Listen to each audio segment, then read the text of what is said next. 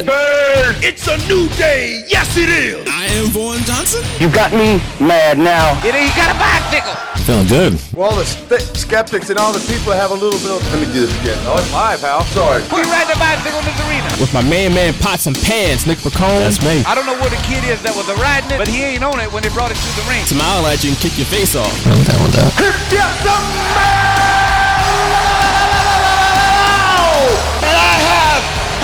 brain that you do. But I don't like it when things aren't going my way. Don't you dare be sour. He don't know nothing else. you know that Like he know that wrestling bull. Give me a hell yeah.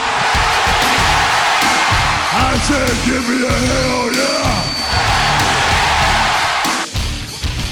What is up, ladies and gentlemen, out there in internet land, and welcome to episode 270 of The Straight Shooters, available wherever podcasts are found. My name is Vaughn Johnson, and I'm joined as always by my main man, Pots and Pans, Nick McCone, Philly voice and Philly influencer, and we got a jam-packed, fun show ahead of us tonight. Of course, like usual, we're doing a deep dive. This one, a Patreon request, courtesy yet again of Chris Johnson. So thank you, Chris, for putting in another Patreon request.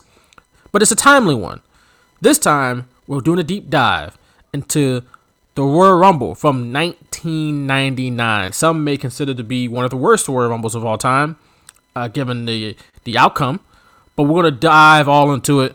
It was at the height, uh, the peak of the Attitude Era back in for WWE back in the day. So there's a lot going on with that.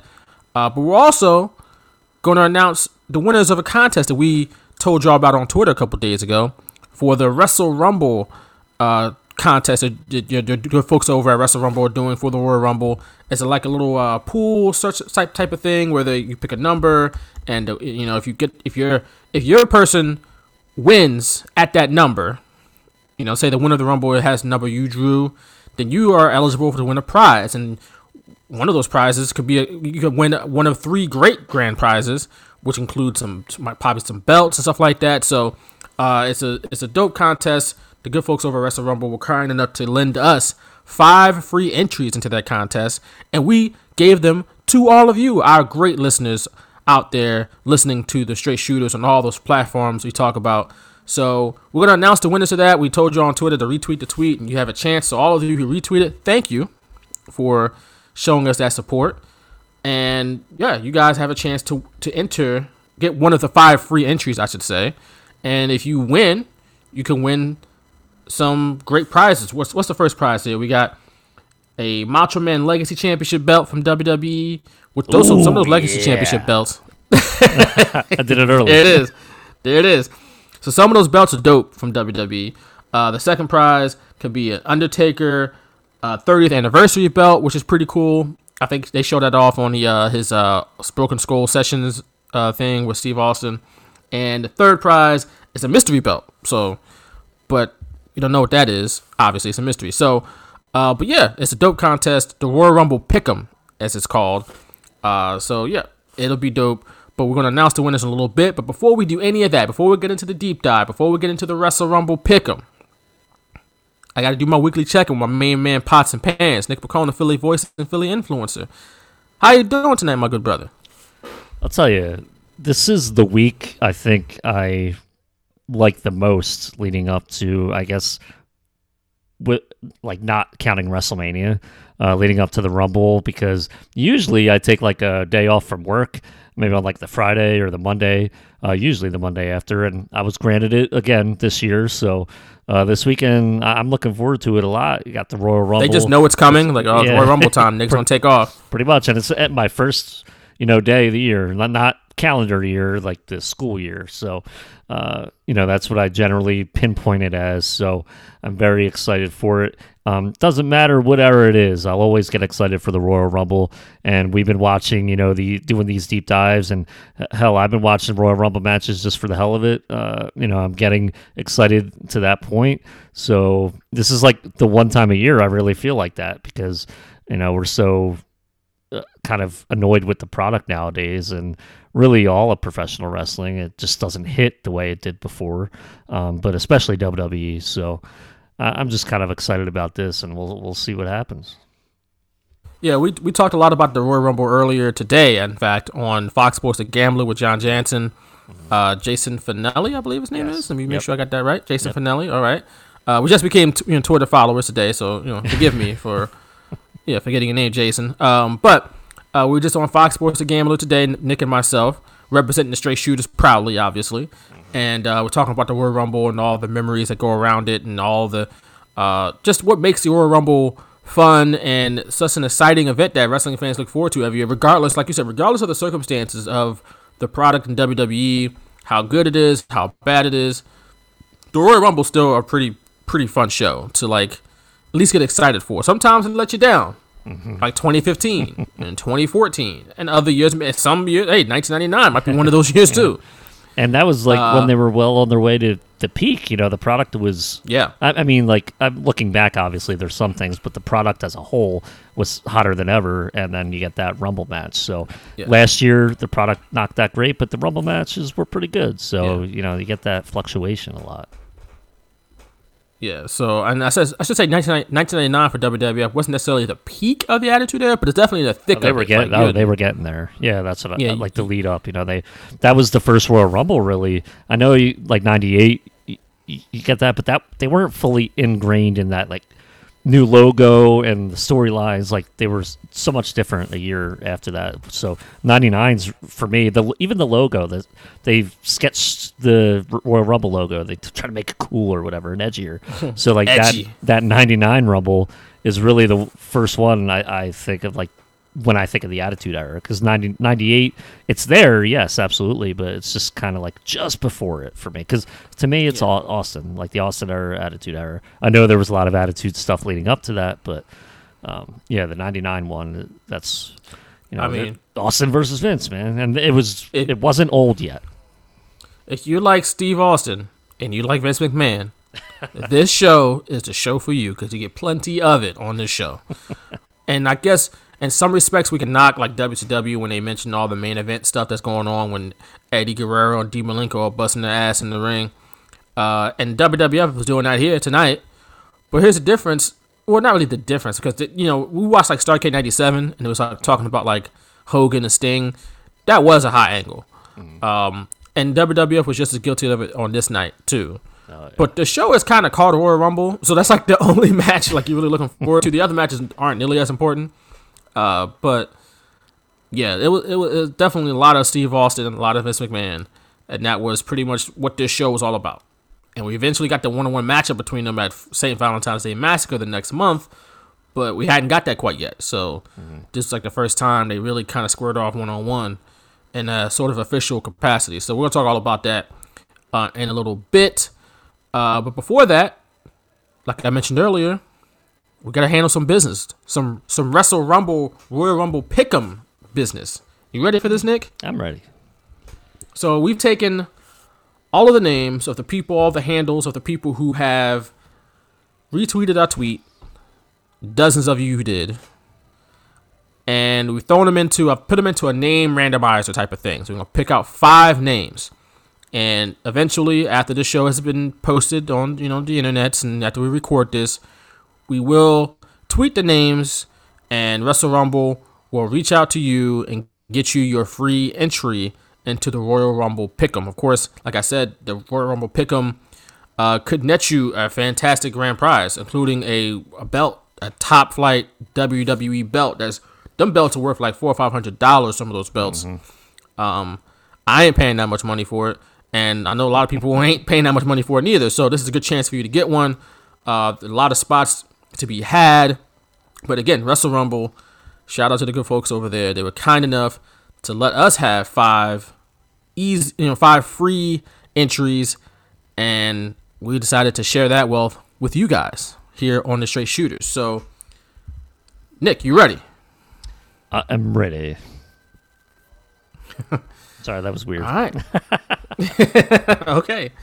Well, let's start it off. Let's do the first name who will receive a free entry in the Royal Rumble Pick'em. Let's go with Vince McMahon. No, no. Spin It. I don't know if you can hear that in my headphones. Uh, yeah, You heard that too, I guess. a little bit. I don't like that. in my ear. but we have at Dej Kirby by so D E J Kirk, I should say Dej Kirkby. You are the first winner of a free entry in the Royal Rumble Pick'em. So congratulations to you, Congratulations, Dej. Dej Kirkby. Kirkby. Maybe it's Kirkby, not Kirkby. Maybe I'm saying that wrong. But you'll see your tweet. You'll see your handle on the tweet tomorrow. So when this episode is posted. So our first winner there. I gotta figure out a way to turn off the sound on this thing. Can you still hear me there, Nick? I mean, not like No? terrible. Okay. No. Okay, you can hear me now, though, right? Yeah. Okay. All right, so we're gonna remove that name. I wish there was a way I could turn off the sound because it's annoying in my ear. Oh, well, I definitely can't hear that, so I'm I'm okay. well, no, no, no. It's, I didn't do it yet. So, oh. second spin of the wheel here, you can hear. Oh, oh, there it is. We got.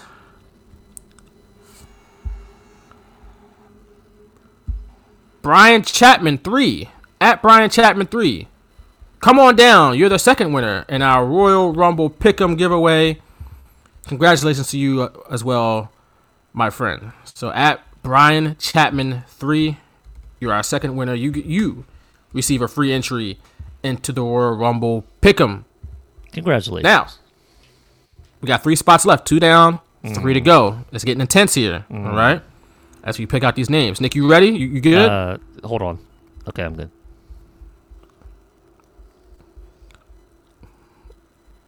All right. You good to go then? Yeah. Couldn't hear you for a second. I'm sorry. No, I didn't say anything. I said, hold on. Oh. I'm good. And that was it. Okay. Gotcha. All right. Make sure I heard you. All right. Here we go. All right. Another winner will be selected right now.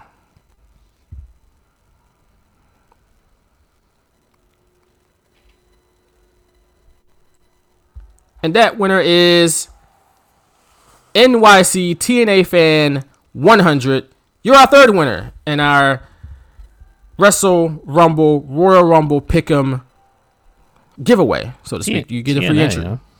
Yeah, NYC at NYC TNA fan 100. Hmm. How about that? You're the third winner.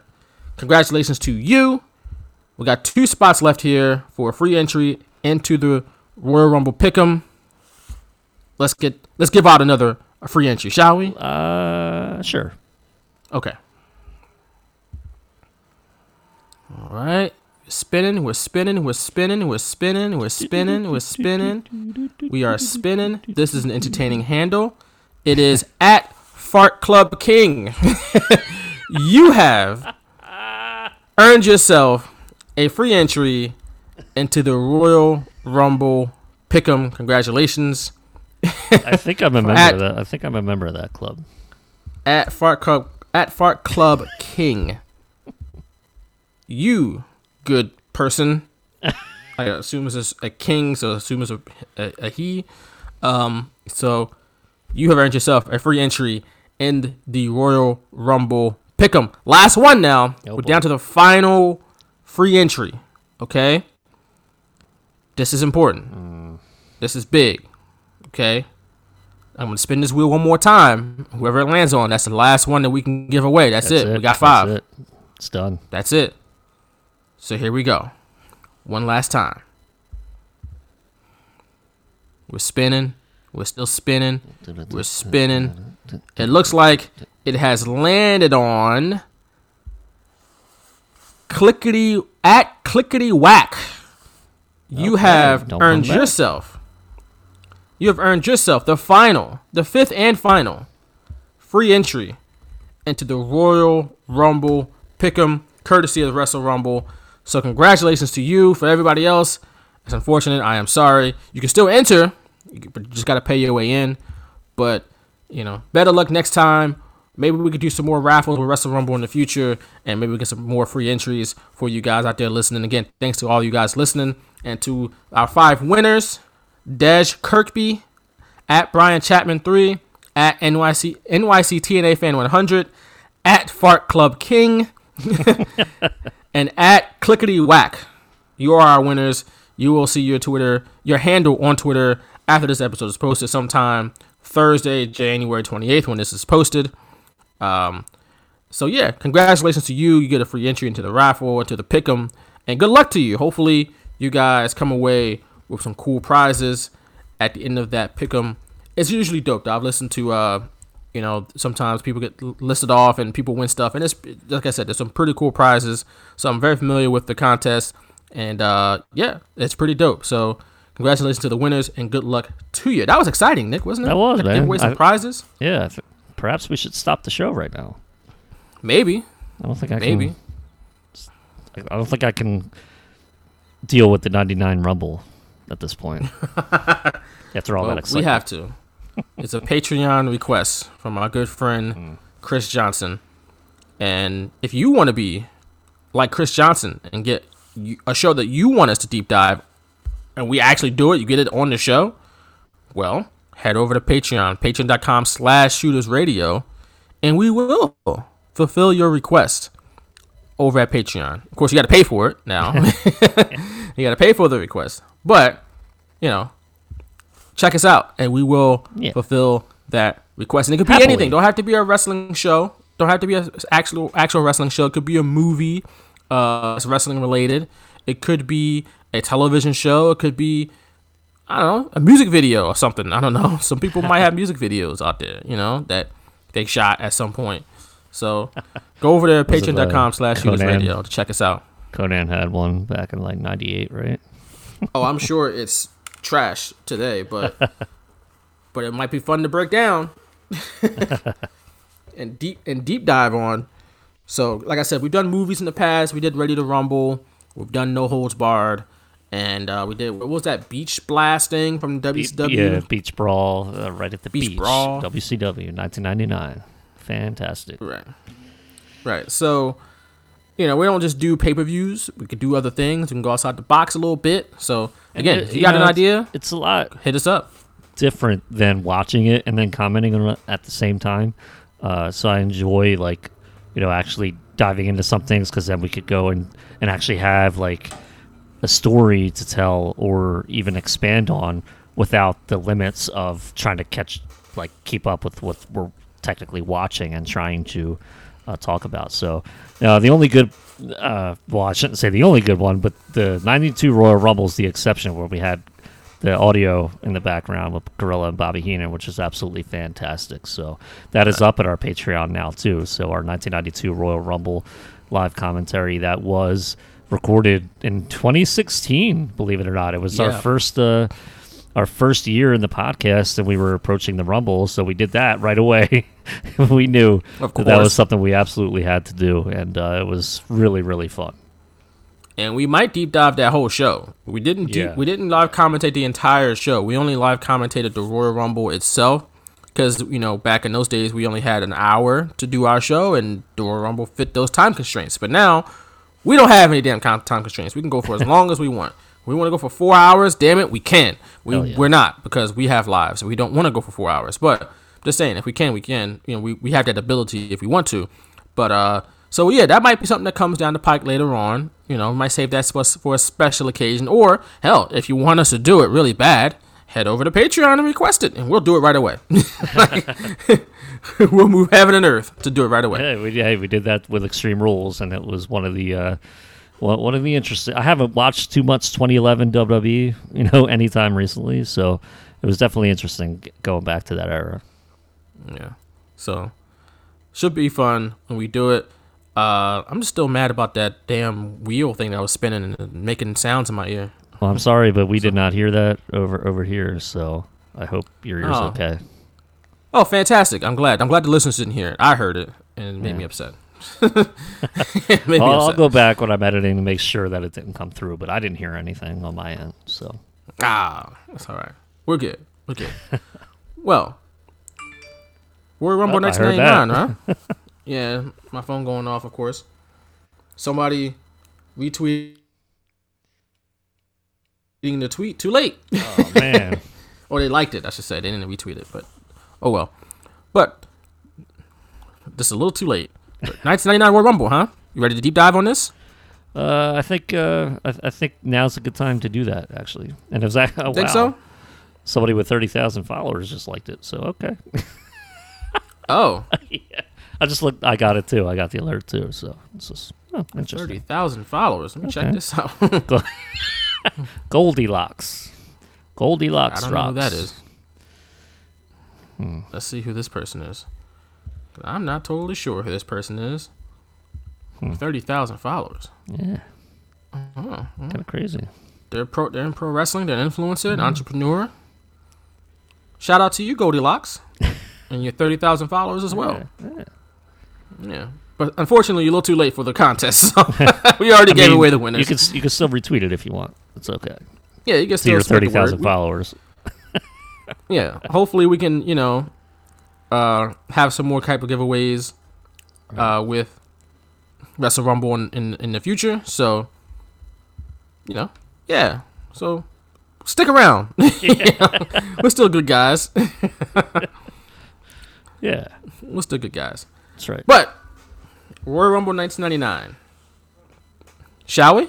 Uh, Yeah, we're we're gonna have to. Okay. Again, Patreon request from Chris Johnson. Thanks again for your request. And it's again a timely one because 22 years ago, I believe it would have been hmm, Sunday. Was the 24th of Yep. January? Yep. So damn, like the same exact day of the week and everything. How about that? But 22 years ago, this past Sunday, was the 1999 Royal Rumble, and like I said earlier, this took place in the thick of the Attitude Era. You know, there, there was no no doubt where WWF was going, where they were headed, what they were doing. They were in the thick of it, and they were all about the edgy product, and it was working for them. They were selling out buildings, they were breaking ratings records and merchandise records, and Steve Austin was probably the most po- one of the most popular or most notable faces and names on the planet by 99. Is that safe to say? I think so. Yeah. So this show naturally is built around Steve Austin and his arch rival, Vincent Kennedy McMahon, better known as just Mr. McMahon on television. Because going into the show, Steve Austin, of course, is not the champion, but he wants to be champion. And the easiest way to do that when it comes January is to win the Royal Rumble and guarantee yourself a main event match for the title at WrestleMania. But of course, Vince McMahon, he's like, no, no, no, I don't want you to be my champion. I took that belt off you already. I don't want you to have another chance to get back after it. So, you know, no, please don't. Don't do this. Matter of fact, I'm making it extremely hard for you. You're going to be the first entrant into the Royal Rumble. How you like that?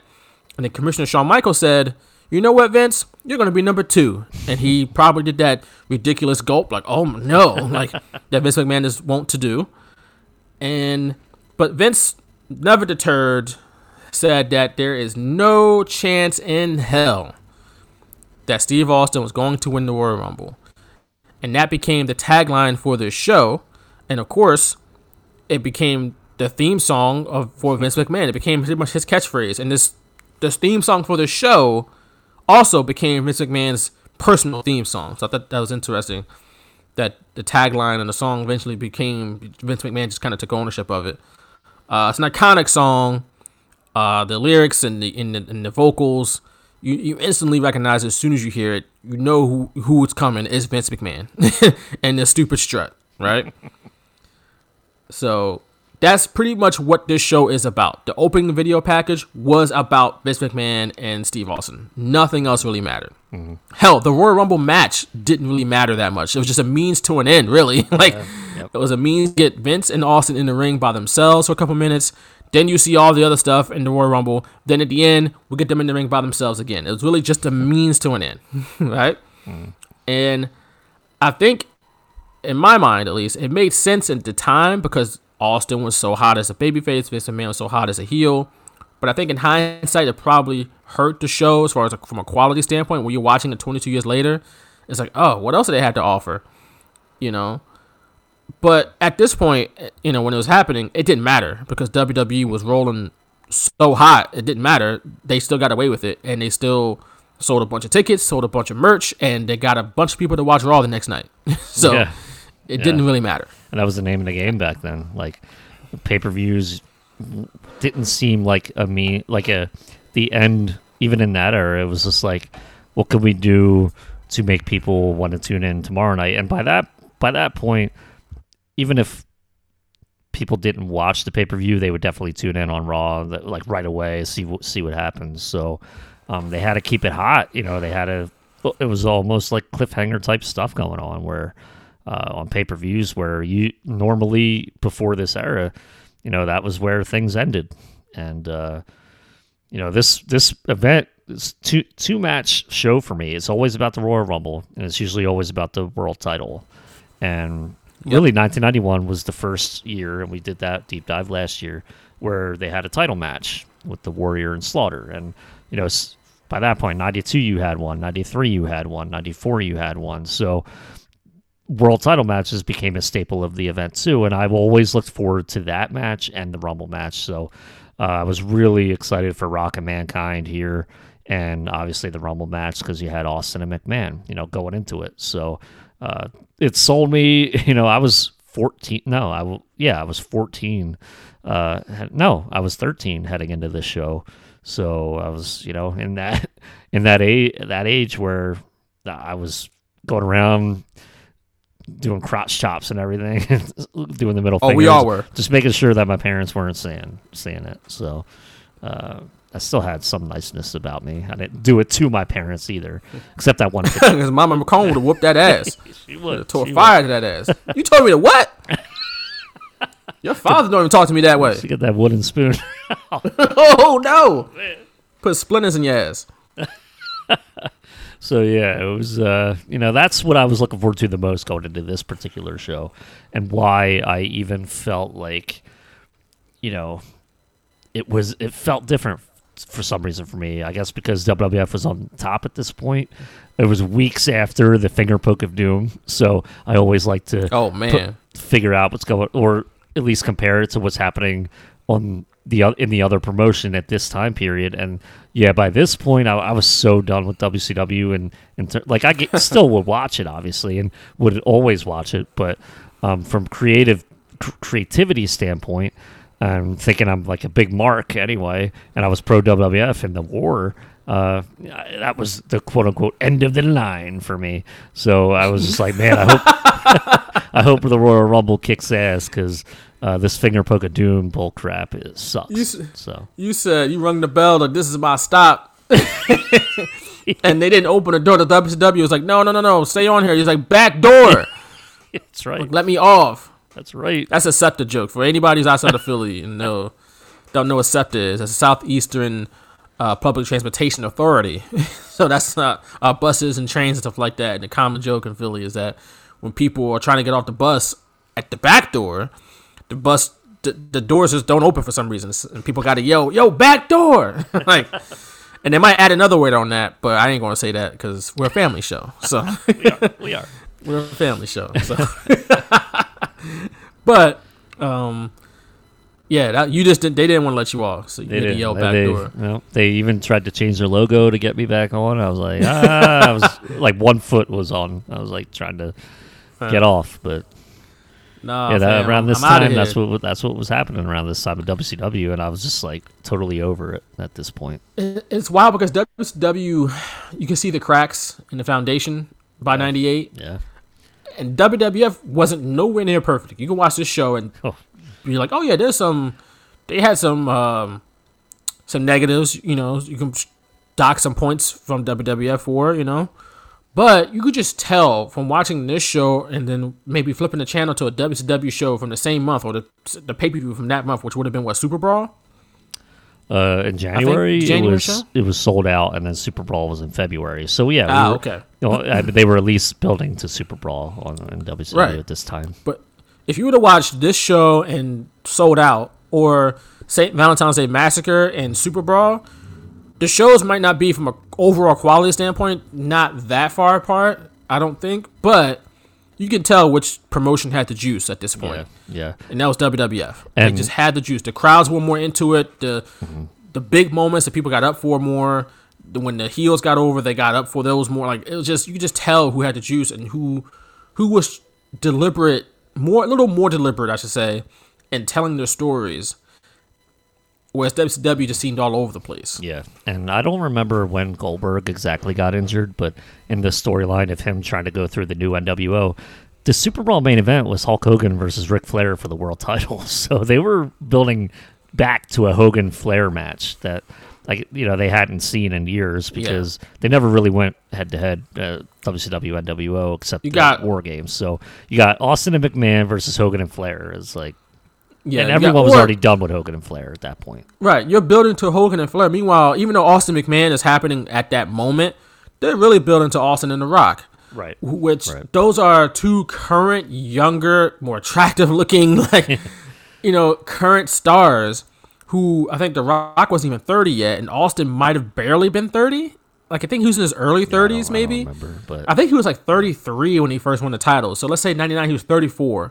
Still relatively young compared to like a 45 year old Hulk Hogan and about the same age as, as Who would- Ric Flair, who you know, the promo both tanned up, both tanned up, look older looking men. Even by 1999, whereas The Rock and Steve Austin, they dress current, they look current, they look cool, they, you know, like I said, more attractive and better shape. Like, it, it it wasn't a fair fight, honestly. Not to say, not to disparage the, the the the names of Hulk Hogan and Ric Flair. No, of course, they're still we'll, big we'll names. Disparage, we'll disparage them. It's fine. I mean, yeah, I guess, but at that point, but I mean, the, at the that pro- point, Ric yes. Flair was the promo guy, like guy at the time, but he couldn't even touch the Rock and Austin at that point.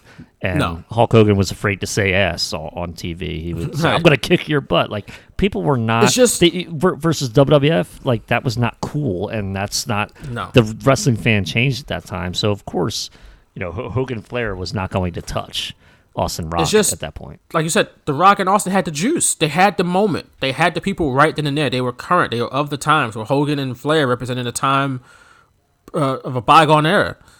And it's like WWE now, where they got guys on top who just like it just doesn't feel like this is right now. It doesn't feel current. Like doesn't feel like they got the juice right now. So maybe Roman Reigns. doing a Hogan Flair that's match it. At this at this if they point. If they both was like if they didn't have like a policy where they tried to clear a lot of guys to wrestle, they didn't care about that. They probably would, but.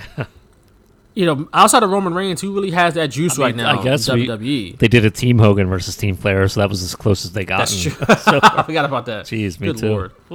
Was that like one of the Saudi shows? I think yeah, it was. yeah, or Australia. I don't remember, but Yeah, one of those big shows. But you know, it's the same thing now in AEW. They're not countering them with being more current. It just feels like more kind of of the same, just a little different flavor, diff- different seasoning on it. You know, uh, than WWE has. So it's interesting uh discussion there. You know, Yeah. the, how you look at both companies at that same at that point, kind of compared to today and whatnot. But we got to get back to the Arrowhead Pond yeah.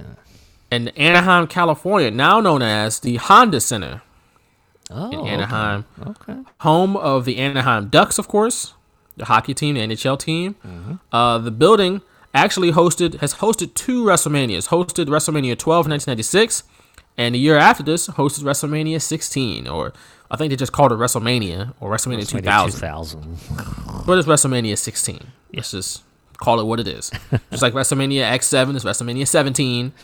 But you know what's wild? I kind of lost track of which WrestleMania it is. Like this year, like I don't know the number. Oh yeah, because they stopped if- saying it, and then you just kind of forget. But usually I pay more attention, Uh-huh. and I just kind of checked out of WrestleMania because it's like it's not even the same, and they're doing it over Right. two nights again, Right. and it's just like rest last year's was just so wild. So I think last year was 36, right? Uh, yeah. I think this year's New 37. Orleans was 35. Not 34. Then they did New York.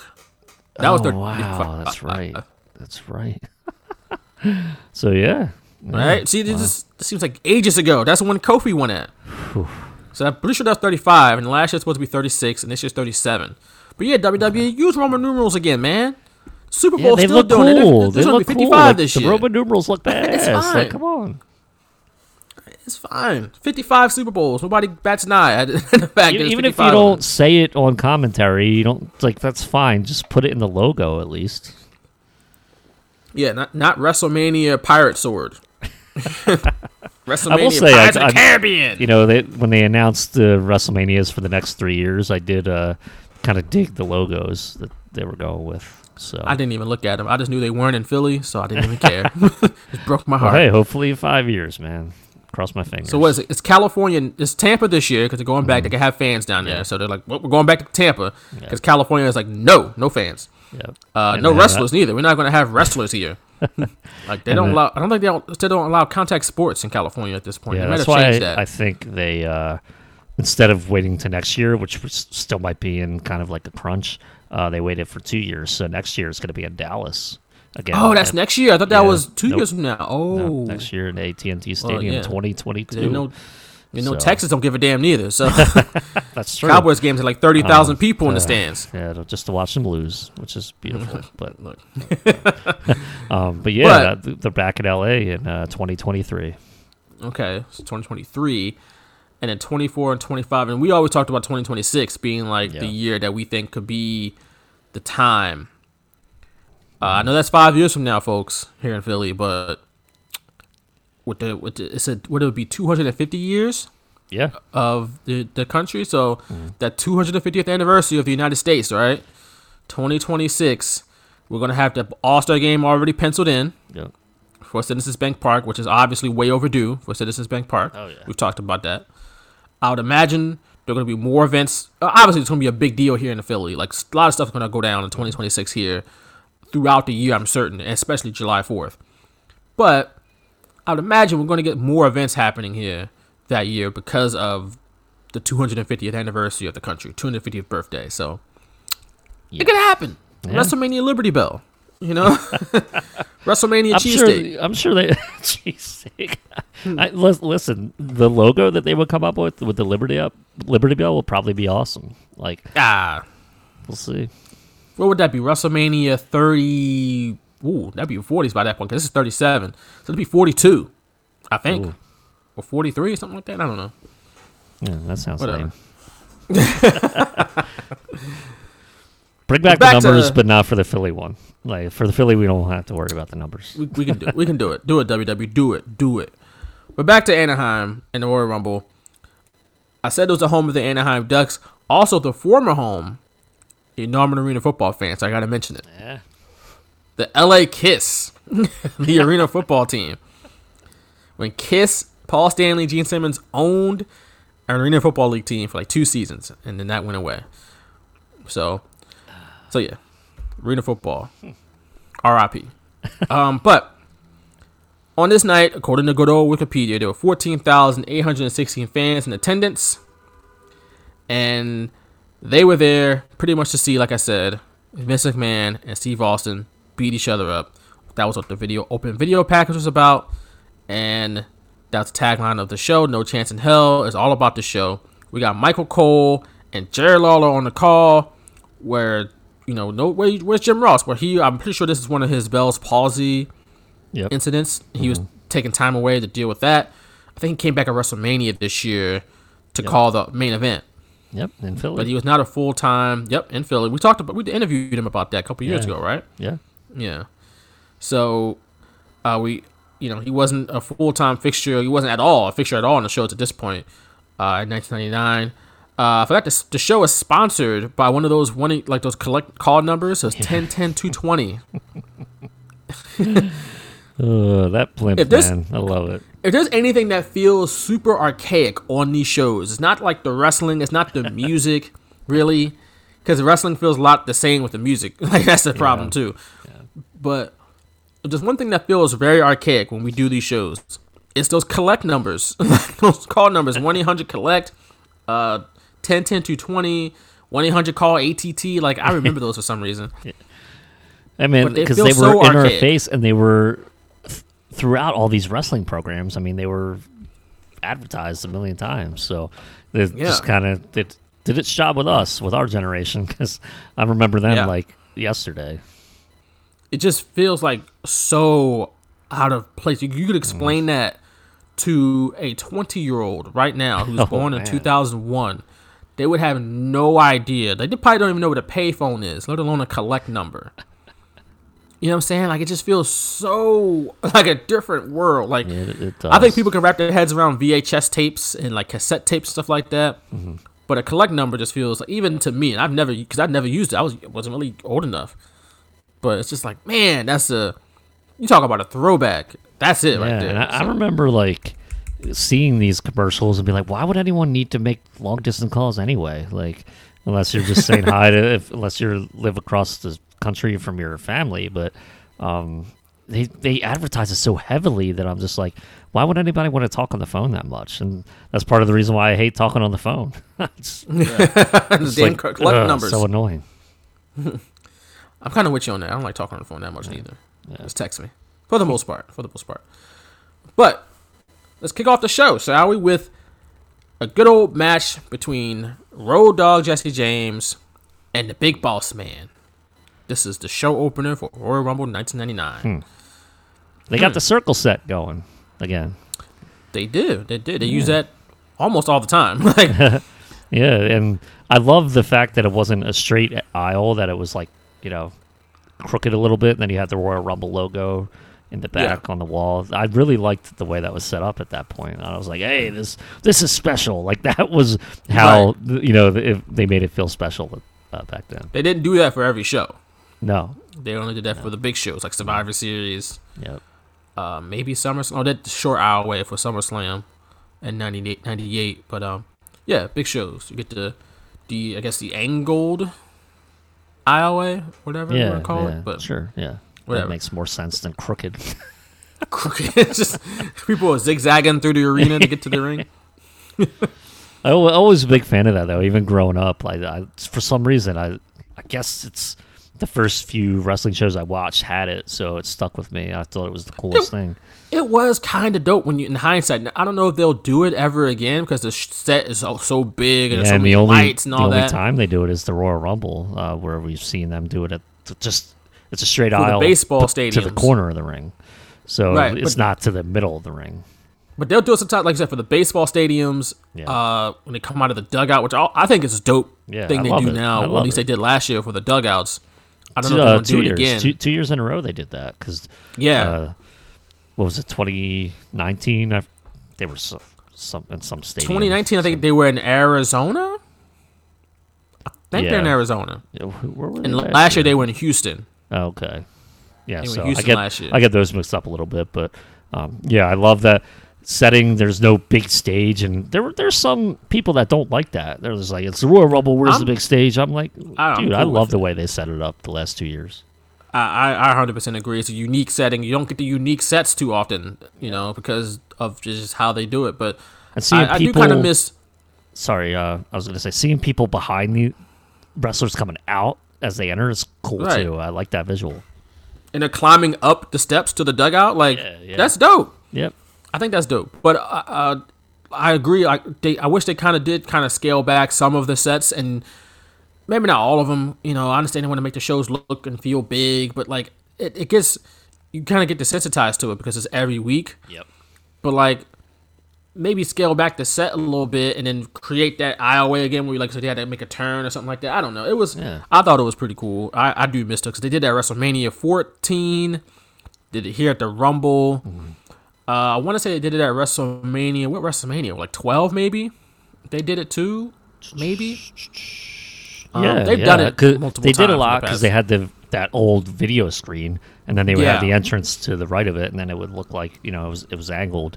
Uh, they did that a lot back then, which was fine. So- like I liked that. Yeah, just a little bit extra to it. So We're not gonna get that this But- year though, unfortunately. No, no. Uh, but Road Dogg, he was the hardcore champion at this point, and the thing with this is that he got the Metro Big Boss Man, but apparently it was like Road Dogg because Road Dogg was known not only as a hardcore champion, he was like a hardcore specialist. Okay, this is like his environment apparently at this point, which is wild to think about Yeah. uh, Road Dogg being like the hardcore specialist. But I remember Michael Cole saying like he thought it was suspicious that the corporation made it like a regular singles match. Yeah. It's like so he, it was suspicious that they took away the use of weapons. Like they made it a. So you're saying that big that Road Dogg can't win a normal match? That's what you're saying to me. It was very weirdly constructed. Uh, what the hell? I, s- something that I didn't even pick up on watching it live as a kid, you know, and it was just a weird thing that I didn't notice until now. Just, it makes sense to me. Yeah. But again, Speaking of a kid, go ahead. I'm sorry. Uh, I did make note of this. Um, it was a weird story to tell, but I think they they did want to have Road Dogg not wrestle. Uh, but with the whole hard, no hardcore rules thing, I just assumed they did it at this point because of what was going to happen in the Rock Mankind match, and maybe it would take away from it. But the Yeah, way they went point. about, like the whole explaining it, was very weird. I find it suspicious that this is not a hardcore match.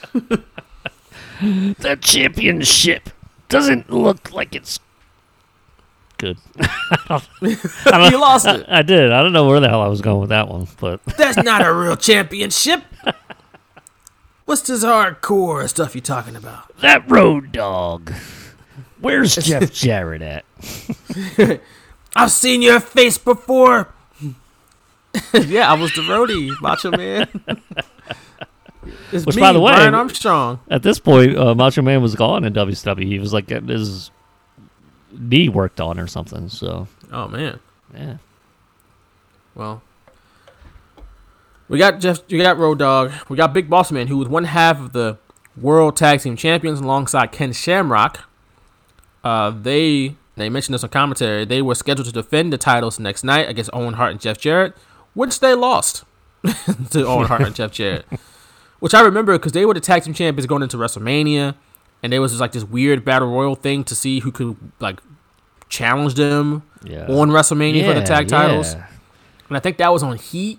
Yep. And I remember watching Heat, hoping that I could watch WrestleMania that year because I, you know, I was a diehard fan. and My mom did not order WrestleMania for me that year, and I oh, cried my eyes out. I was Oh, like, no. "Oh, I want to watch WrestleMania." The one in Philly But- too. Oh, Right, right. I, I wasn't long into my wrestling fandom, so I don't think she realized how important it was to me yet. um, but yeah, I was, I was, I was. I'm, I just remember watching like Jeff Jarrett and Owen Hart talk about like being the champs and being out there at ringside. I think it was on commentary. I think, and I remember them they're having a battle royal, uh, to determine who was like going to face them at WrestleMania. It just seemed really, really weird, but the you know, that's what happened. Uh, this match was nothing to sneeze at. It's just like, oh, regular match. Big Boss Man hit the sidewalk slam, and he won. The end. yeah. And it's. Well, sorry Cops for the road coming dog. again. but uh, I did find I I saw a funny sign in the crowd. It was uh, you ever make a website when you were younger, like your own Uh, website? no. I used to make these wrestling websites on like Angelfire. It was like you know I would have the these links to wrestlers' real names and whatever, and wrestler themes, and they'd be like the MIDI themes or whatever. Um, and there was a there was a sign in the crowd that said members.tripod.com slash Foley. I, I remember like tripod, like a web hosting service, a terrible one, like a free one, but like oh my god, that's hilarious because I used to, you know, Angelfire was my web host where I would have these like wrestling sites and whatnot, just and build them, and it was it just made me laugh so hard because we're still in '99, uh, have you? And this was around the time that I started doing that stuff with like these wrestling sites. I had a classmate, uh, a friend that me and him shared this wrestling site. We would add stuff to it, you know, like WWF, WCW, and ECW, put frames there. So we would have the frame on the left side and a frame at the top. And I remember being like, man, this is so cool. I have my own website. And I'm gonna be rich. it was like Angelfire. Then we put that counter at the bottom of the page where it'd be like how many visits, you know, to your website, and it would hit like fifty, and I'd be like, yeah, like oh yeah. so. Uh, it, that sign just made me laugh because it reminded me of that time frame. And just There was like, a, another sign that's like rspw.com, which is like the old message board site from back in the yeah, day. Yeah, that does sound familiar. I didn't see that one, but that does sound familiar. RSPW. I saw that yeah. one in the crowd, and I remember hearing about that, like RSPW, and apparently it's like a big message board site back in the day. I I, I wasn't old enough to go on there, so probably would have um, soiled my brain by going on there. I can only imagine what wrestling wrestling Oh, man. message boards It were like in the late '90s. I'm sure people were like, "Well, Austin, I'm tired of Austin. We, Yeah. Can we get somebody else on top, please?" Oh. Austin is tired, man. His act is worn thin. He's boring now. Oh, great, another monster truck. Whoop de doo. All he does is come out, hit a stunner, and drink beer. He has like five moves. God, I'm bored. Uh, I remember. I What was like- about Billy Gunn? He's a star. Look at him. he should be in the main event. no disrespect to Billy Gunn. I'm sure people were doing that, man. dude, it was everywhere, and I would even go like they would have a live chat in addition to the message board and WrestleZone. You know, that was my site back then. I would always go there and I'd be in the chat room, and God, it was just so weird. I would be talking to this girl. well, Lisa, I thought she was a girl. Her Getting catfished in 99 on wrestling WrestleZone. well, her screen name was Nitro Girl in all caps. So I'd be like, "Hey, Nitro Girl, what's up?" so uh, it was just like a weird time there. And in that chat, they would say stuff like that. And um, I remember like them saying Goldberg was better than Austin because he's more intense and all this. And then like Perry Saturn would be wearing like black tights that night. Be like, "Oh, he must be copying Austin. He's wearing black tights." Or like all this stuff. It was great. It was awesome. I'm sure. I'm sure. I am 100% sure. I can only imagine what it was like. Gotta do the stuff deep- that's on the message board was just on the message board. It wasn't blasted to the public like a Twitter, like Twitter is now, Yeah, or Facebook exactly. or whatever. Exactly. So you can say whatever you want, and nobody will see it. like only the people that you said it to. I would It's get not up. that big of a community. I would get up, get on there, and be like, "Who, who, who's talking crap now? Who do I gotta, who, who do I gotta teach about wrestling?" You know, and that was that was some of my days back then. It's crazy to think about now. Maybe we got to do a deep dive on the 98, 99 internet or some, some. Oh no no no no no no no no no no no no no no! I like the lady from Get Out. No no no no no no no no no no no. We don't need to do that. No no no no no. No no no no no. Uh, that's okay. I mean, I guess we could hit the Wayback Machine up and see what's on his sites. Oh man, Um, that'd be funny. But yeah, that's how much we cared about this opening match. It was just uh, yeah, it was just not even like they were feuding. It was like DX and the corporation, but it this had no juice at all. No. And it's funny to think that they were feuding, but like DX wasn't really fully good guys, even though the fans loved them, especially X Pac. And they like Triple H too, but they loved X Pac, I think. And the New Age out, they loved all the four of the guys in Chyna.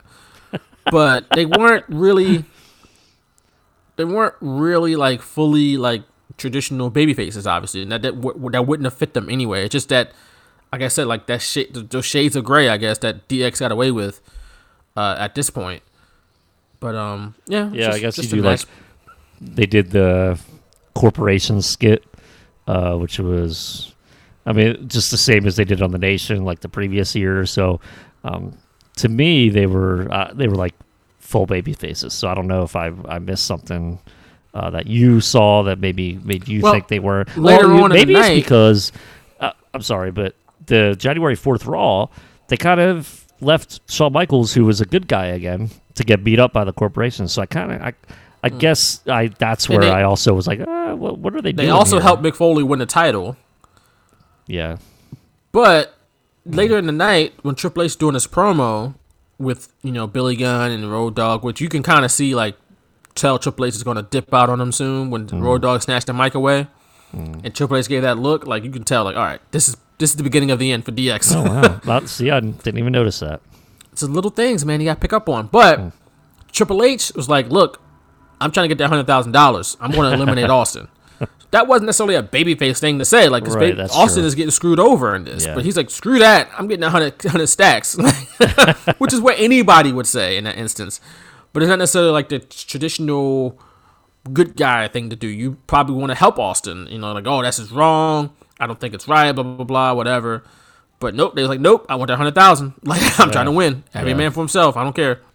So, uh, but moving on, we got another member of DX, Billy Gunn, challenging Ken Shamrock for the WWF Intercontinental Championship. Ken Shamrock, of course, like I said earlier, also one half of the World Tag Team Champions, but only for one more night. So he went into this show as a double champion, and this match came about apparently because Billy Gunn, as Mr. Ass, is wont to do, mooned Ken Shamrock's kayfabe sister, Ryan Shamrock. Remember Ryan Shamrock? I definitely do. yeah, so That was creepy. for some sorry. reason. yeah, that was kind of creepy. It's like, was she that hot or something? I I mean, remember. uh, yeah, they you they saw you showed her on the uh in the highlights. I don't recall. I don't remember. Mm. Um, but uh, they try to give, I guess, some depth to Ken and give him a reason to get mad all the time. So it's like, let's have his high sister out there, and people sexually harass her a lot. And then Ken, being the good big brother that he is, would try to kill him. so now let's give him a reason to get upset. Sexual harassment, but.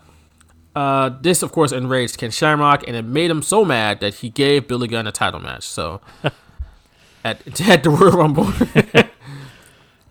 It, it is That's so funny hearing Michael Cole try to make sense of it. Be like, Billy Gunn's plan worked because he got He Shamrock. baited And him. It's like what? yeah, by committing sexual harassment, by mooning this woman. She did not ask for this. It's terrible. Unsafe work environment for Ryan. Ryan well, how was she there? It was just, she was just hanging out. She was- yeah, she's just chilling, and then she wound up uh, get, hooking up with Val Venis like next month Oh, or something like that. Yeah, Oh boy, Val Venis. We're gonna talk about him a little bit later. yeah. his Yeah, crazy ass. But um, this match though, it- the thing about this match is we talk about Billy Gunn and Ken Shamrock. They are two fantastic athletes. Like Ken Shamrock was awesome. He probably, I wish he came along like either like 10, 15 years earlier or maybe like around now where he would be taken. He was taken seriously back then, but I think he would get a longer run at the top than he did, you know, in WWF. Mm. But how awesome was Ken Shamrock, a legitimate UFC champion, you know, tagged the most dangerous man in the world, not by WWF, but by ABC, right? By national television. And you got Billy Gunn, who's just, you know, big old corn-fed dude who still jacked up to this very day, uh, and can still is pretty athletic for his size, had a great look, charisma for some reason, neither one of these guys have really had a run at the tops. I mean, Ken Shamrock had a couple main event matches. Billy Gunn never really got there. He had that one match with The Rock. The Rock buried him, and that was it. Yeah. like, yeah, and that wasn't even a main event. I was like uh, no, that was like at best semi main yeah, of SummerSlam that one year, 99, I should say. yeah, Because they Billy Gunn won King of the Ring this year. yeah. That's right. Because they were really trying to get him to that upper echelon. And then they put him in a kiss my ass match with The Rock. I guess The Rock didn't really want to be in that match with Billy Gunn. I guess he didn't see Billy Gunn as on his level. Which he, you know, in hindsight, he was kind of right. Even though I like Billy Gunn, but he wasn't on The Rock's level. Uh, yeah, But you just look at them, you'd think they were on the same level, but you can just tell there's there's a difference. There's Mm-hmm. some inexplicable inexplicable it factor that Billy Gunn, for whatever reason, just quite didn't quite have. But they put him in a kiss my ass match, and The Rock buried him on the microphone every chance he got. God. But my name, what do you say? Bob. But my name is Billy. It doesn't matter what your name is. like, come on, man. It was over for Billy Gunn at that point. It was a wrap. So, yeah. I, I was definitely on the Billy Gunn bandwagon at this point. I, I was like, okay, Raw Dog, Road Dogg's the hardcore champion. Billy Gunn's gonna be Intercontinental champion, and it's gonna be awesome. Like that was my thought process. it's not, I mean, Billy Gunn did eventually become Intercontinental Champion, but it didn't really springboard him up to greater successes in WWF besides being winning more tag titles. you know, Yeah. like, And literally, like two months, crumbles. two months later, they just swapped the titles. Billy Gunn became a champion, but it was hardcore champion. Yeah, and the Road. Road Dogg was the Intercontinental champion. It was I like right the- before WrestleMania, wasn't it? Yeah, It was like yeah. something weird. Then Road Dogg walked into WrestleMania as the Intercontinental Champion. It's like, what? yeah, I did not like it. I was, I uh, I blame Vince Russo because he was like, everyone thinks Billy Gunn's gonna be IC champ. Uh, Road Dogg's hardcore champion right now. Let's just switch him. yeah, because Road Dogg made sense as an Intercontinental Champion. And Mm. No, this is, again, no disrespect to Road Dogg. Just that seemed like Billy Gunn's spot. like yeah, right. it seemed like the Intercontinental Championship should go on somebody who you think has potential to be in the main events. I just didn't see that in Road Dogg. I saw it in Billy Gunn. Yep. Didn't quite work out, but I saw it in Billy Gunn. Yep. So whatever. Uh, but this match it was a good match. We had Ken Shamrock, you know, working on the ankle a lot because he had the ankle lock. Uh, so that was his finish. I remember Jerry Lawler at one point saying that he wanted to get a, a thing going to impeach Shawn Michaels as the commissioner of WWF, which is like because that was happening in you know our presidency that you know Bill Clinton at that point was be I guess being or already had think been yeah, the second president. already yeah. Because that was like in the summer, I think, of '98. Something like that, yeah. But he was being impeached. He's only the second president to be impeached. Uh, to, being impeached doesn't mean you're not president anymore. It's just the, the beginning of the process. Mm-hmm. Uh, but uh, of course, we've had two more since then with the same guy. Wild. but it's a wild. WWE Hall of Famer. WWE, and only one of them is in WWE Hall of Fame, man. wow. But uh, so I remember that. Um, Shamrock again working over Gunn's leg. I remember Gun- Billy Gunn was cursing a couple times while he was selling, which was it was like wild to hear. that. oh, he's cursing. Okay. Uh, well, of course we get the obligatory ref bump, which is surprisingly the only one of the night. oh, If this was WCW, we would have had four more. in the same match. Right, but this is the only one to have a ref bump. This is how like WWF, as much as they were doing some wild stuff, they still showed some restraint. like, okay, we're gonna have a ref bump, but we're only gonna have one. But WCW would have three consecutive matches have a ref bump. like, and it's just like, oh god, again, like, so they had some restraint in what they were doing. Uh, but when that ref was down, old crazy ass Val Venis ran in and hit Ken Shamrock with a DDT. And then, but Billy Gunn couldn't capitalize. He tried to do a big move from the top rope, hurt his ankle. Ken Shamrock locked on the ankle lock, and he tapped out. That was it. What a Ken Shamrock moron! retains. What an absolute moron! Like he's he's selling the hell out of his foot, and he goes to the top rope for an axe handle. I would think a, a cross body block would be more believable um, because you're not landing right on your foot. But an axe handle, like he went for an axe handle and he landed right on his foot. Like, come on, Billy. Whoever Look, he knew whoever put together he that knew Ready to Rumble was coming out. He knew Ready to Rumble was coming out, and the finishing move was the crown. he wanted to like get that as his own move before the movie came out. You know what I'm saying? That he was thinking Uh-huh. thinking ahead. He was using the third eye on this one, thinking ahead. You know what I'm saying?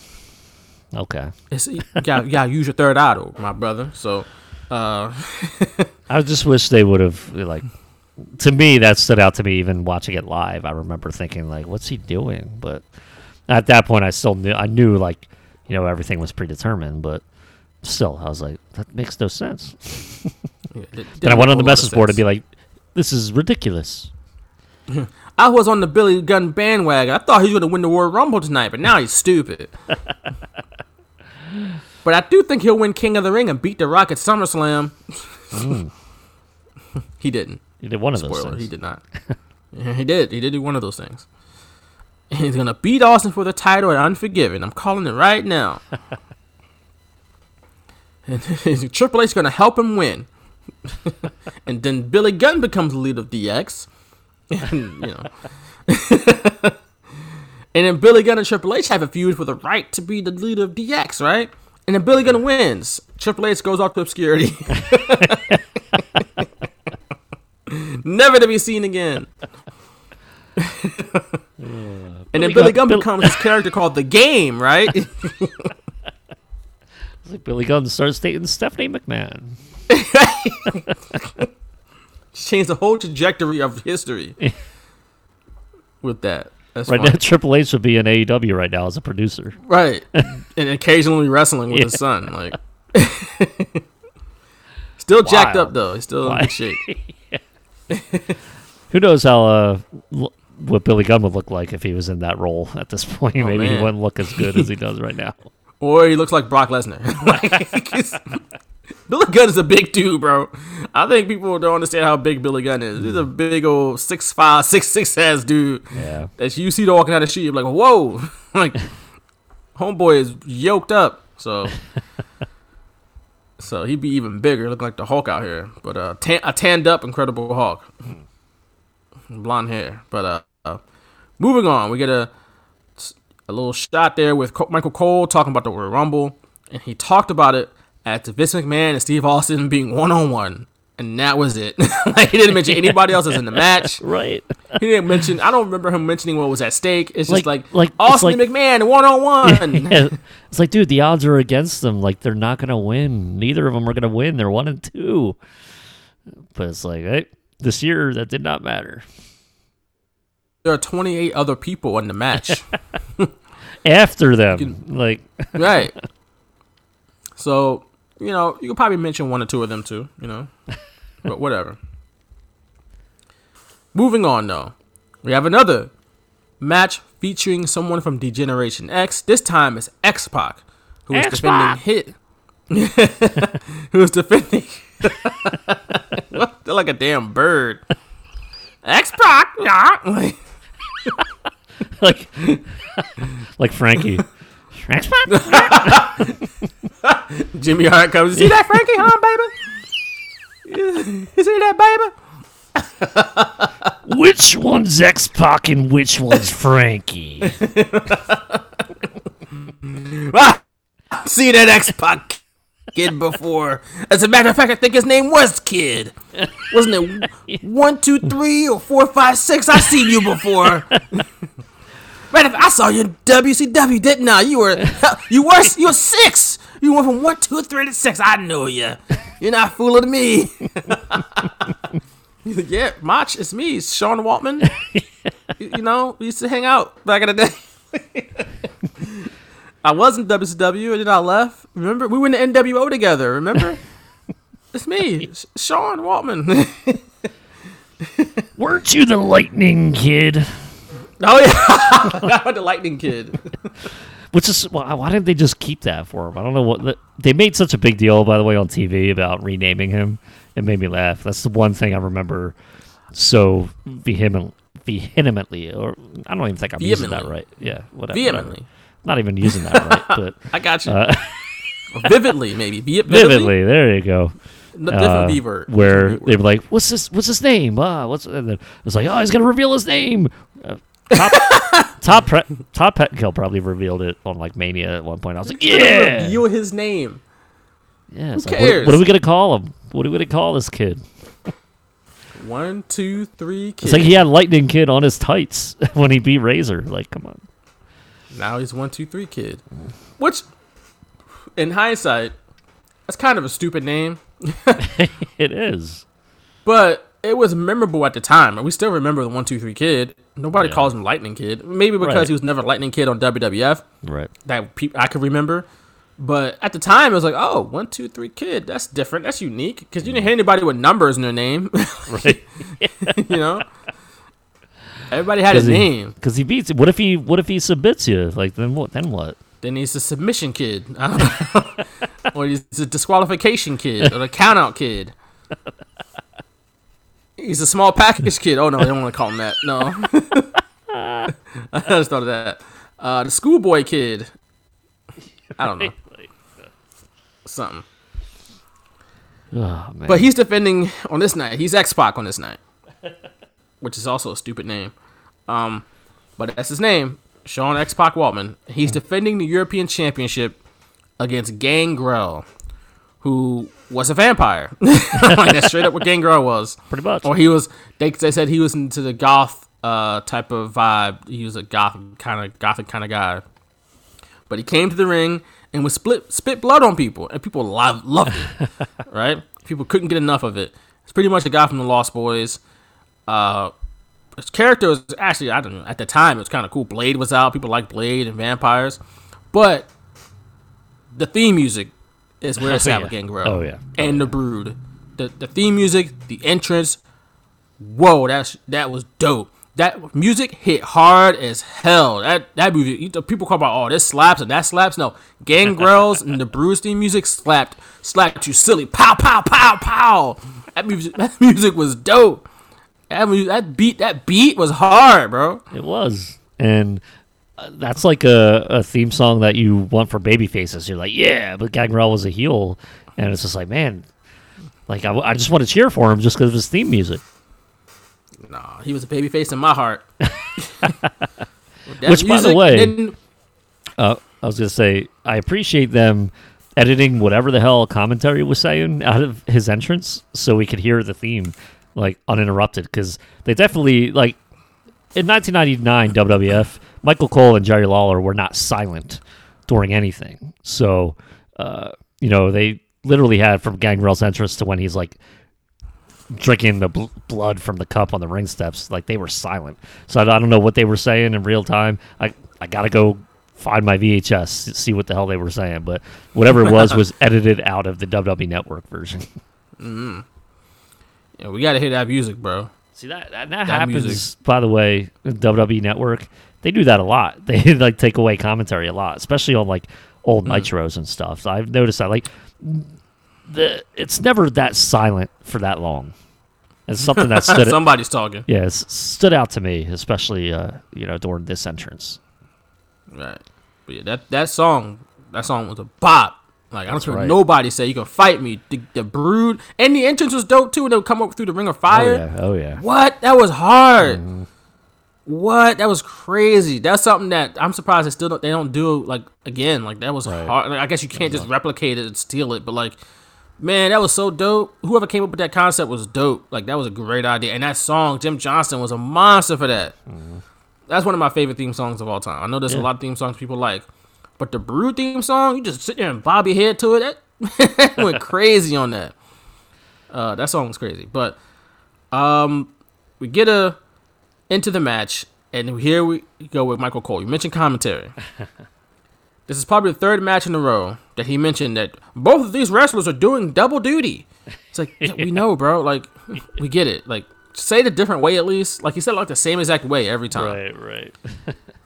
And then he said, I remember him saying, he said it multiple times. He said, "What a maneuver." I'm like Vince had to have told him to say that, like, because Michael Cole was not really like a, a person in the wrestling business. He was a, like he would say when he was a heel, and he was telling the truth. He was a broadcast journalist. He was legitimate broadcast journalist who somehow has been with WWE for over 20 years now. Thanks But- to our friend Top Hat Pettengill. Oh, there you go. There you go. Um, but you know, he's like I said, legitimate guy. He wasn't like a just a guy who's in wrestling. He was a legitimate announcer, legitimate broadcaster. So I'm sure the the, the way the Vince McMahon ta- Vince McMahon probably loved him because he could mold and shape him to what he wanted him to be.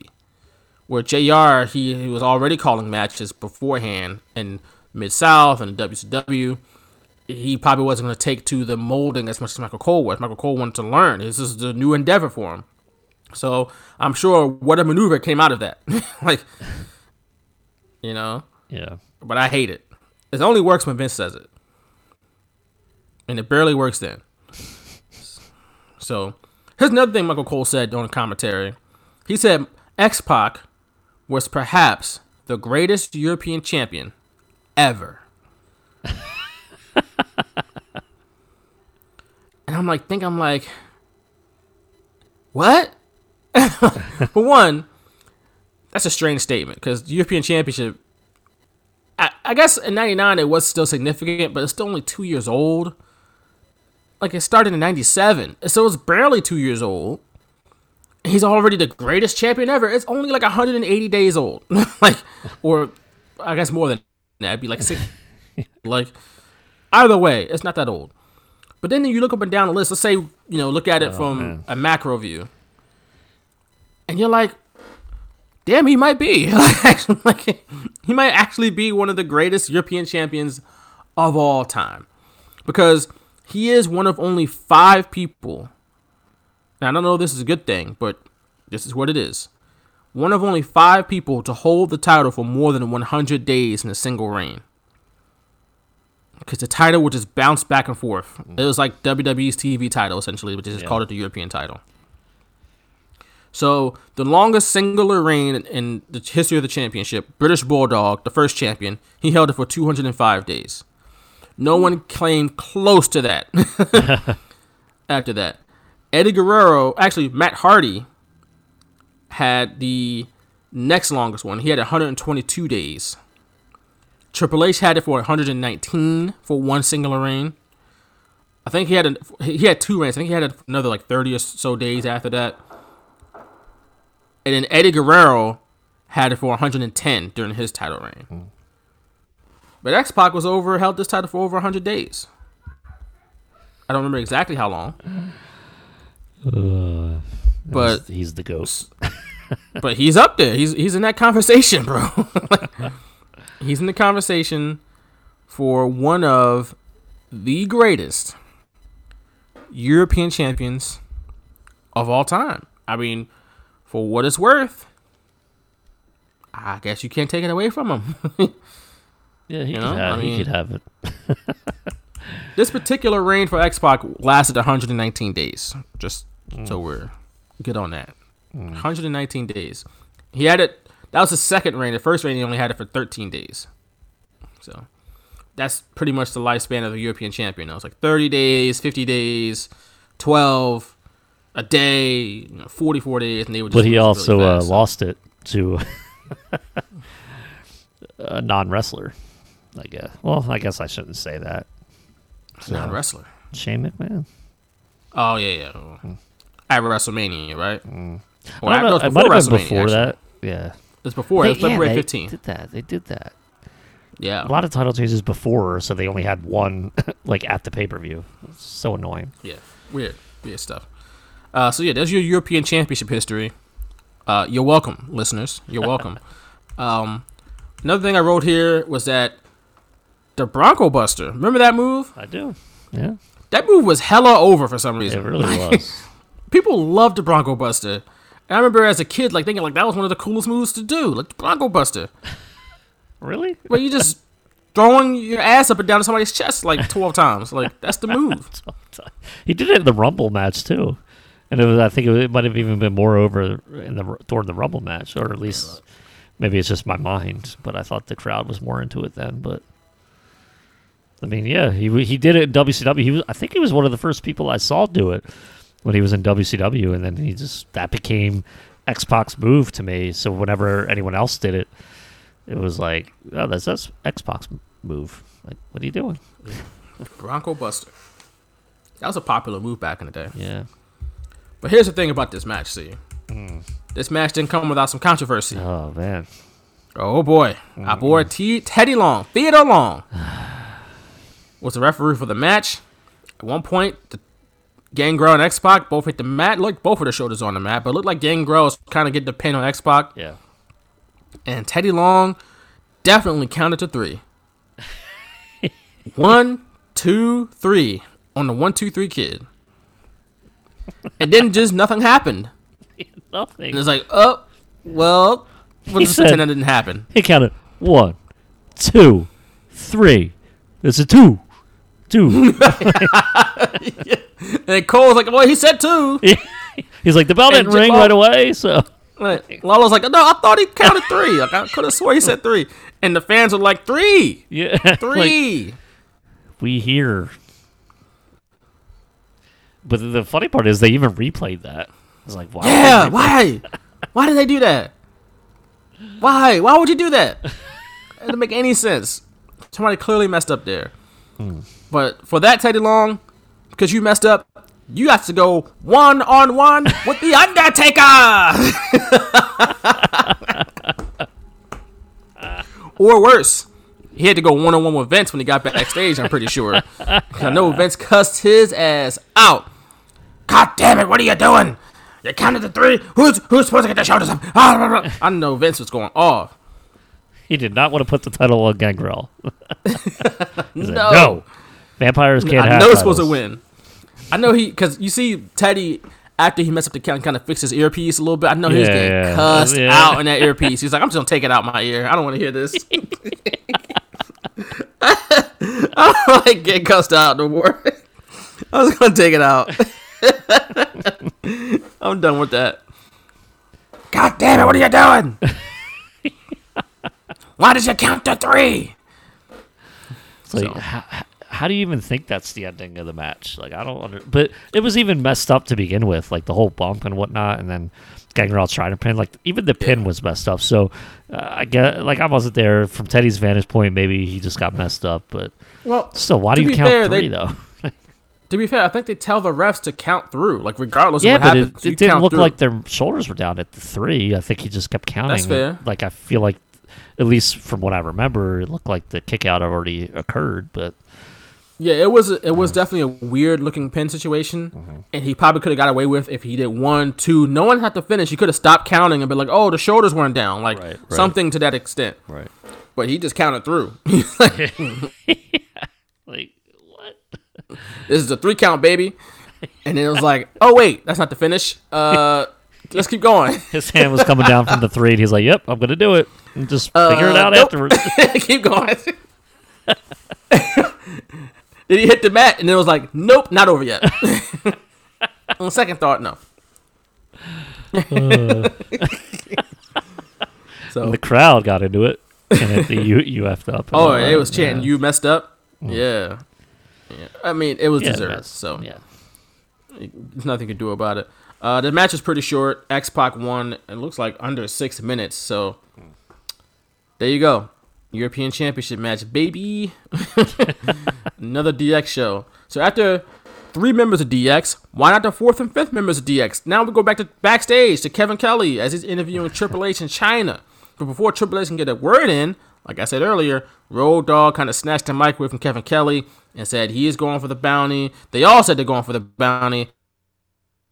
That's on Austin's head because I, I, I failed to mention earlier, Vince McMahon, uh, all- you know, besides saying there's no chance in hell that Austin would win, he also placed a one hundred thousand dollar bounty on Steve Austin's head. He, whoever was the man or woman in Chyna's case, to eliminate Steve Austin from the Royal Rumble, they would be one hundred thousand dollars richer. For some reason, in my mind, I started thinking of like, what if they turned Vince into a Doctor Evil type character who's like too old and he doesn't he thinks like a hundred thousand dollars is like or like a thousand dollars like a lot of money to a wrestler still.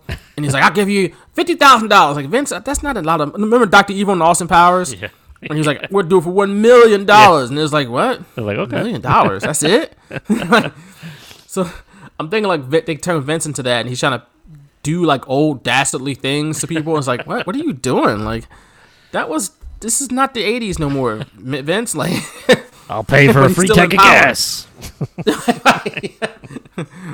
I'll buy you a Super Nintendo. Would you like that, huh? Huh? you like video games, right, Xavier Woods? How about a Super Nintendo? Oh, whoa, whoa, wait a minute. Sega Genesis. Shane McMahon like Shane like that back in the day. Sega Genesis. You like Sega Genesis still? They have Pac-Man on there, right? Like a DVD player. Like people call him a DVD. like You can watch your movies crystal clear. I get you cable. You like cable, huh?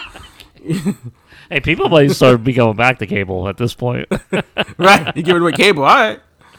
But um, I just like you know people call Vince out of touch. Like, what if they made that a character on TV? He's just like That would be doing great. stuff that's be like clearly he's clearly out of touch old man. I think it'd be a hysterical character on TV. Uh, I, I agree. I agree. That would be great. You go out there and you beat up Kevin Owens. I'll give you a pair of British Knights. You like British Knights, right? You want one week paid vacation? to the Bahamas. oh man, this Nickelodeon shows. They would the, the, the some of the prizes they would give like on Legends of the Hidden Temple to like the, the people who got eliminated on like the moat, like you know the, the, Yeah. the crappy teams who couldn't even make it across the damn moat. they give them like a squeegee or something, like something trash. Brand name. You get a composition book. and get your trash ass out of here. You couldn't uh. even make it across the boat with your trash ass. Here's a pack of pencils and get out of here. you better go uh. off and become a scientist or something because you ain't gonna be no athlete. Oh, and then that's they, great. you know, give them sneakers or a vacation, you know, if you want. Trip to the Bahamas. With that voice. some expenses paid. Yeah, yeah. Not all expenses paid. Pushing the crew to the Virgin Islands. but you gotta get there yourself, out of your own pocket. right? Like, come on. oh man. That's that's that was a good times right there, man. Game shows when game shows back then. Yeah. Those Terrible prizes. I gotta go back and watch some of those. Oh man, Legends of the Hidden Temple is a classic watch. It was on uh, Games and Sports uh, channel, but I guess they got rid of it. Oh, Nickelodeon point. Gas, like my Yeah. favorite channel back when I was like 12. Oh my god. That's great. Uh, it was great. They even had uh, So- the Wild and Crazy Kids and whatnot. They would do like crazy stuff. Classic. So, Another classic. Guts and stuff like that. yeah, So yeah. Oh yeah, oh yeah, yeah. Classic show. Uh, back to this not so classic show. We get to Shane McMahon, who comes out to whatever the hell his theme music was at this point. Absolute trash. It was not the. Uh, I think Naughty by Nature. Yeah, I think Naughty by Nature did that song. I think I could be wrong, but that song, which is iconic, you know, the Money Money Money song. This song was garbage. like, I don't know what this was. It was trash. But he brings out Luna Vachon, who earlier in the night on Sunday Night Heat beat up Sable and caused a back injury. For Gave Sable. her gave her a chronic back injury. what the hell was Shane chronic one. saying? Yeah, that night is already chronic. She's had it for two hours. like, like, what? you know, one of those two-hour chronic back That's- injuries. that stood out to me. Like I don't, don't even remember his theme song, but when he said that, I was like, "Oh, Sable suffered a chronic back injury." Like what? She just got it. How's it chronic? She, the pain hasn't even subsided yet. I don't know, but you know, it, uh, they, they when they talked about Heat, and it got me to thinking. It's like, yo, they would shoot full angles on Heat before Yeah. pay per views. Yep. and they would have main eventers coming out on Heat doing stuff. Like they showed later in the night, you know, Austin uh, uh, McMahon slaps Austin in the face. Mick Foley was scheduled for a match, you know, during Heat that The Rock came in and beat him up during. This is a WWE champion having a match on Heat. This is this is how like much they were going, the extent they were going to to sell these pay per views. They would give away uh, anything they wanted, and he, he wanted on Heat as like a as an appetizer, including the champion, you know, your promotion Yeah. and your top stars, just in the name of getting you to get like to you know to salivate like oh man I got to see this. This is gonna be crazy. And then people I'm sure it worked. People will go ahead and hit that order button because of what they saw in Heat. Where you don't they don't have to do that anymore. The pre-show I mean they don't even do pre-shows anymore? Yeah, because of the mm-hmm. pandemic? They still do. they still do? I I, I mm-hmm. had no idea honestly I had I mean, no I, idea I they don't still pay do kickoff shows close attention to them anymore, but I'm, I know they do. wow Yeah, I totally forgot about kickoff shows. They feel like so long ago because they would advertise matches on the kickoff shows, which those matches would be sometimes be sometimes be big matches, but they wouldn't shoot angles. They wouldn't have promos like with the big stars. But back They in the nineties, I mean, you could go ahead. no, I was gonna say they did such a better job in this era of using Heat for their pay per views. Uh, I remember WCW had main event on Sundays before some of their pay per views, and uh, I would watch it, but I wouldn't always get the pay per view or whatever. So like the mid '90s, and uh, like it didn't stick with me as much as these like WWF shows did when they would utilize Heat, and uh, like obviously I would already be, uh, my mom would have already ordered it by by that point, but it would just make me anticipate it even more, uh, like that if that's Oh, yeah. even possible. It's like I know I'm getting it, but man, I want to see it like right now, you know? Right, it, it definitely worked, especially for I guess for me and you because we were kids. Yeah, So we were easily suckered into stuff like that. Because I remember watching Heat before a lot of pay per views. Ones I ordered, ones I didn't order. But I would watch Heat, and it would get me so excited for these shows. Yep. And then back in the day, old school pay per view, when they would give you like the 15 minute, 10, 15 minute preview of like the first match or so, then it would cut off, and I'm like, oh man, like, damn. Like, I thought they let me slide this time yeah, right. damn. But no, yeah, but that, that that's just just you know taking me back to my childhood, seeing Sunday Night Heat. But it's just it's just interesting to see how much they would shoot on Sunday Night Heat um, before the pay per views. But of course, this leads to well, Shane said that because of the chronic back injury that Sable suffered, she's going to forfeit the WWE Women's Championship. Sable came to the ring favoring her back because she has a chronic back injury. but instead of forfeiting, she grabbed the microphone and said, "Ring the bell," and they did. And up started a women's championship strap match. I don't know if this was promoted before the show. I didn't e- I even- sure it was, but it was like, whoa, strap match too. Wait a second, what's going on here? like, I wasn't expecting that. So we got a women's title strap match between Sable and Luna. It's one of those strap matches where you got to drag your opponent to all four corners and hit the corners in, in succession. So, you know, they, standard affair. They hit each other with the strap. They try to hit the four corners. Doesn't quite work. Say Luna, I should say, gets the bright idea to carry Sable along for her turnbuckle, you know, time, but Gotta keep my doesn't eye on her. Right, but doesn't know that Sable is also hitting the turnbuckles right after her. Classic old move. trick of the- classic. Yeah, classic move. We've seen that so many times. Uh, they both get to three. Uh, Shane jumps up to interfere on behalf of Luna because he wanted Luna to win. But then a, a, a fan, a crazed fan, jumps in the, over the guardrail into the ring, punches Luna in the face, knocks her out cold, and escapes. Somehow does all of that before security can get to her. She runs off, and Sable hits the final turnbuckle to win the match. Even though all that you know seems kind of um, you know not plausible, but it was a nice touch to have at least security chasing her out of the arena. Just so you know, like she doesn't belong here, Right. because you see a lot of times something like that's supposed to happen. There's no security nowhere to be found. Somebody is they're banned from the building, yet they just stroll right on in, and security is nowhere to be found somehow They had a mask on. you know. Right, or like was it Kevin Owens? He had the hood on on SmackDown, and he just Yeah, strolled right. right. on in. That's all you need is a hoodie to get in. Like that's it. So at least they had security kind of chasing out, you know, chasing her out. But of course, that fan, quote unquote, was Tori. Remember Tori? Yeah. Yeah, she was in DX at one point. Quite well. Yeah. So of course this is the f- from what I remember, what I remember, this first like crazed stalker fan storyline that WWE did. It was done, I think, better in 2006 with Trish Stratus and Mickie James. But this was like the first iteration of that with Tori and Sable. But it ended up, you know, whereas Trish Stratus and Mickie James actually ended up in a pretty good match. This did not end up in a good match. This was one of the worst m- women's matches in WrestleMania history. And If Sable became the heel. so it was just kind of like you would think it would be the other way around in a way, but the way they told the story of Sable by that point, just two months later, was the big heel. Right. But th- that match was atrocious from what I remember.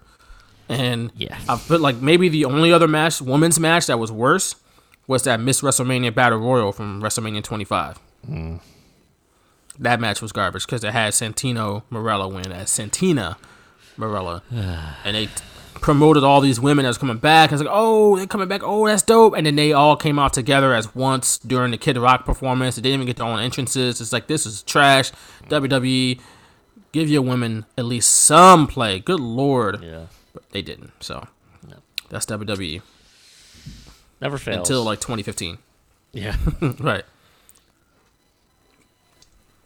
So moving on from this women's championship strap match out of nowhere to a, here we go. Here's a here's a big match here. this is it. WWE Championship, an I Quit match between Mankind defending against The Rock. People like we talked about earlier. Remember the the match was promoted, or the show I should say, was promoted heavily around Steve Austin and The Rock. But the odd thing is, is that when you talk about the 1999 Royal Rumble, the match probably people talk about the most is this one. In hindsight. Yeah. Um. So let's start, you know, kind of let's get some context here. Of course, Mankind is the champion, The Rock coming in as the big, you know, villain. And the whole thing was that, and the video package was fantastic, I thought. Yeah. Um. And it told the story perfectly well that Mankind was never going to quit. He was not, that was not in his DNA. And despite all the crazy stuff that he had been through, he was not a quitter. He was never going to say the words, I quit even though he had been through Hell in a Cell matches and those Japanese death matches, which they had footage of, and they showed him going through barbed wire with Terry Funk and the bombs exploding and all that. you know, didn't matter if he wasn't going to say the words "I quit." Here's The Rock, who's like the pretty boy corporate champion, hadn't been in a match like this. So how is he going to win? You can't make mankind, of all people, say "I quit." He didn't quit after getting tossed through barbed wire. He didn't quit after throwing, falling off of a cell. He's not going to quit from The Rock, right? Of course not. So that was the story pretty much in this match. The title on the line. Of course, this match was filmed for Beyond the Mat, the movie. Uh, do you recall watching that movie? Uh, have any thoughts on that film, Nick Pacone? Maybe we should do a deep dive on that one day. Yeah, I think we should. I did. I do remember ordering it or ordering. I bought bought the VHS at a store uh, after this. Obviously, uh, I don't remember if it was in 1999 or 2000, but uh, I did watch it, and I was kind of like, you know, shocked a little bit when they specifically the part about this match uh, and watching Mick's family at ringside and their reaction to, to what's going on and that just sticks in my mind that's what i remember uh, the most about the movie and it makes me look at this match a little bit differently than i did you know before i saw that so I this that was before you know YouTube was around before anything. So I never saw their reaction of Mick's family until I watched that movie. So yeah, definitely stuck with me. Yeah, it was it was a big film. By the way, that, that Yep. film got released in theaters. I uh, by the remember like you know that almost like the Ready to Rumble hoopla surrounding that. I do remember that for Beyond the Mat, but I just never saw it. Could didn't get a chance to see it, and then I remember seeing it in a video store, and I was like, "Oh, I'll buy it." It was like fifteen dollars, I guess, at that, and I was like, "Yeah, that's good." VHS. Yeah. So it's it's tough to watch in hindsight because we know that what happens in the end and Mick Foley, but and his kids were at ringside for you know to see their dad get the hell beat out of him for a significant amount of time. But uh, it's just interesting that it just so happened they were there for this particular match. Like that's it's kind of wild. and but as a kid, like even though Mick's probably like, "Daddy's will be okay," like The Rock's gonna take care of him, and they know The Rock, you know, they have a relationship with him. But seeing the mom react like that, you're just kind of like, Yeah. as a kid, you're like, "No, this isn't normal." So and, that's and this is before we knew about concussions, Right, like, to the extent that we know about them now. So they were worried back then. You knew it was bad. Mm-hmm. So, so the before the match, we get a promo from The Rock backstage, and I put that if this was WCW, the show would have started with the whole entrance with him from The Rock. he would have been in the ring with an entrance and a promo. It would have been like a ten minute segment. Instead, he was backstage right before the match and cut a great promo. Cause that's what it, that's what that's how you not run over like Halloween Havoc did in 1998. you know, yeah, yeah. that's how you That's not do that. uh, And I wrote down. Go ahead. I was gonna say Dok Hendrix not looking like Dok Hendrix. He's growing the hair out, getting the goatee. I was like, oh, he's Michael P.S. Hayes again almost, but he's still Dok Hendrix. But Dok Hendrix. Terrible. But this is where I put the you know WWE would just do wild stuff on Heat, you know, shooting angles and having matches with the WWE champion and stuff like that. It was just wild to think about. But um, so we, we start the match and Mankind gets the upper hand early, and I, I found it funny when the Rock when he would put the microphone in the Rock's face, and the Rock would still refer to himself in the third person while getting his ass beat.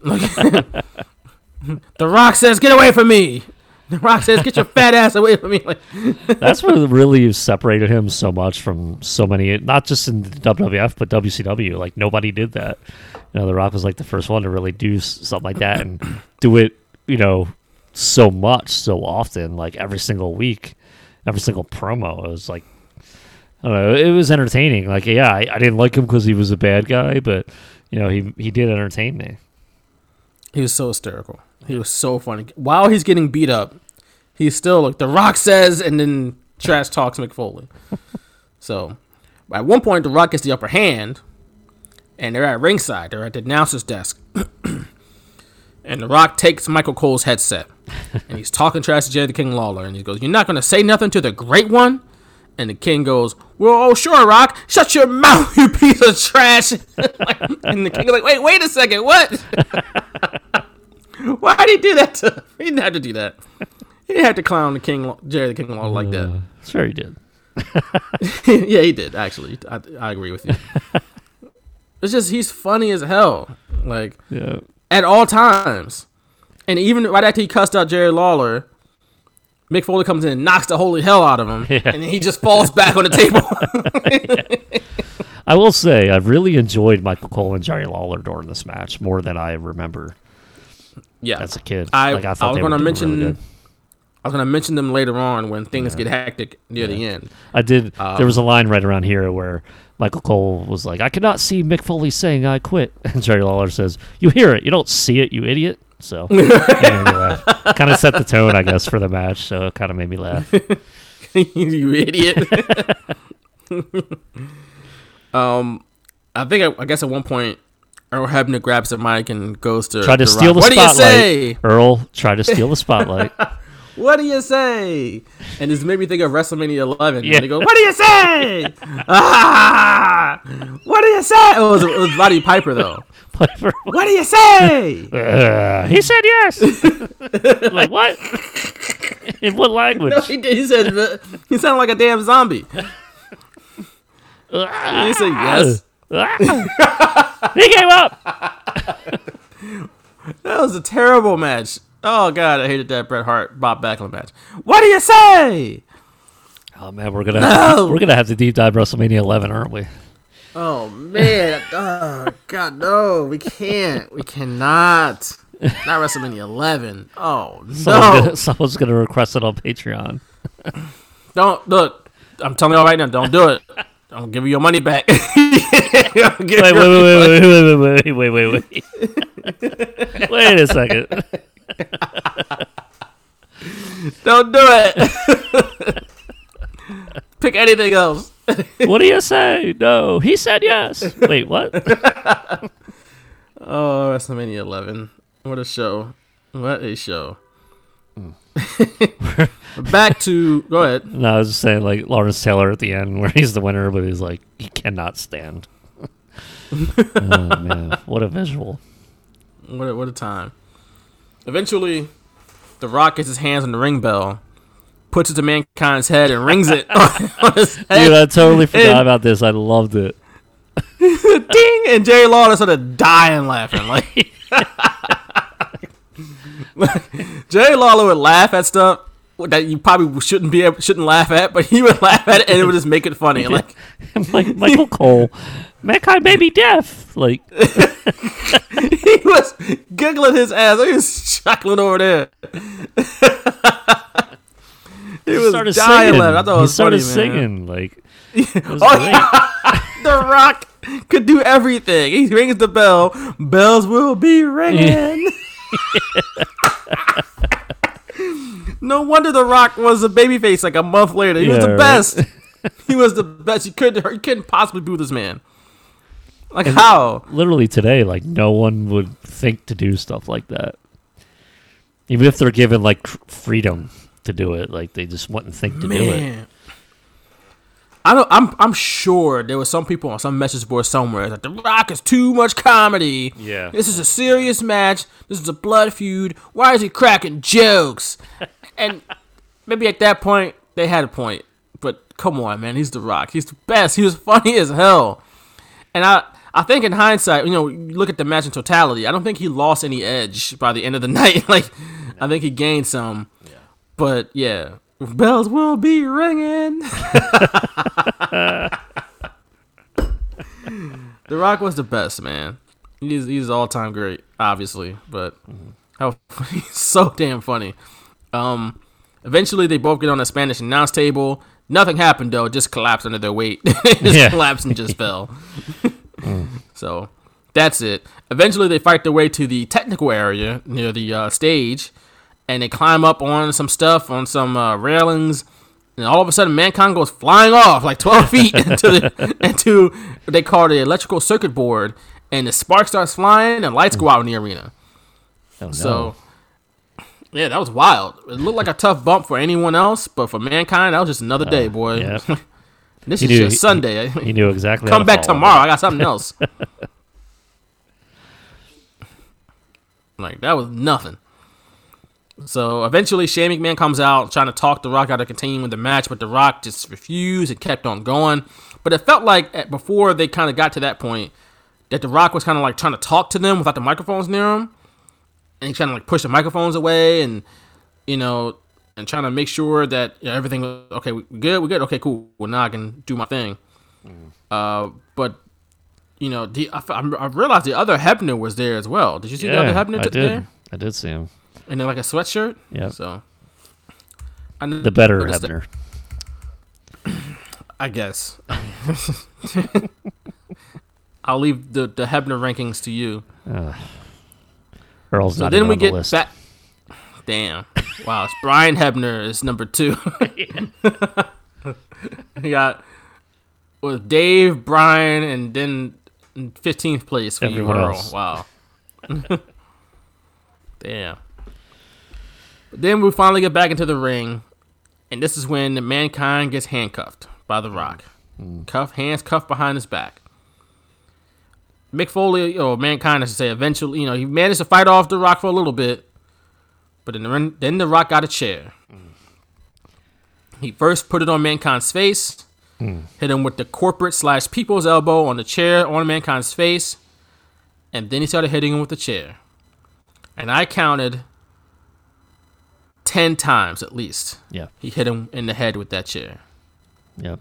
including one time he hit him in the back of the head with the chair. Yeah. which I think it was the last one. Mm-hmm. I think. But yeah, 10 chair shots to the head, unprotected chair shots. Yeah.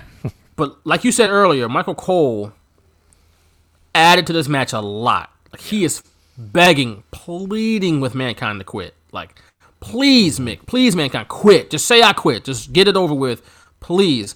And I put that Cole's call really added to this moment. It really added to the severity of what was happening. Because even like I said back then, we didn't really know the severity of concussions. But watching it now, it's like, man, you really feel hear like the desperation and the and the urgency in his voice that yo, this is serious. Like we got to stop this. Like Mick, quit because the Rock isn't going to stop. Right.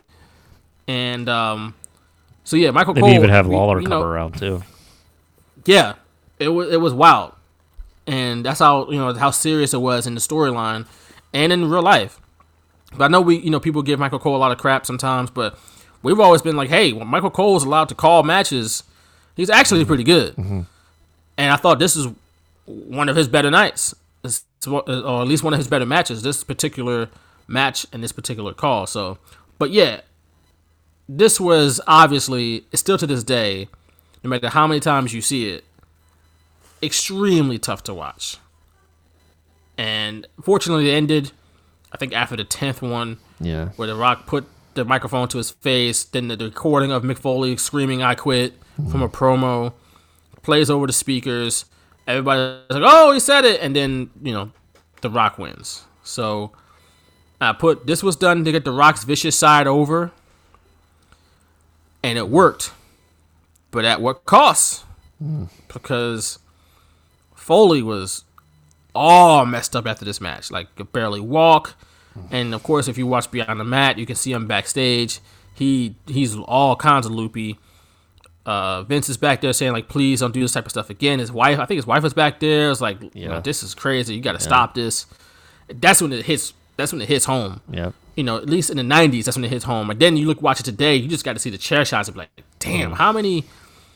I wonder how much that does that affect Foley to this day. The Hell in a Cell Right. matches and this match in particular. Yeah, there was a uh, he had what was it three in a row at one point before there was even like you know he goes down and then there's a little gap in between chair shots. It's like I almost like d- didn't even think of that to begin with, but then there's three right in the ring in a row where Rock hits him with the steel chair and he he finally goes down after the third one, and then you know obviously the rest, but at the time, you know, I'm watching it as a kid. Obviously, I don't know about concussions, neither do they.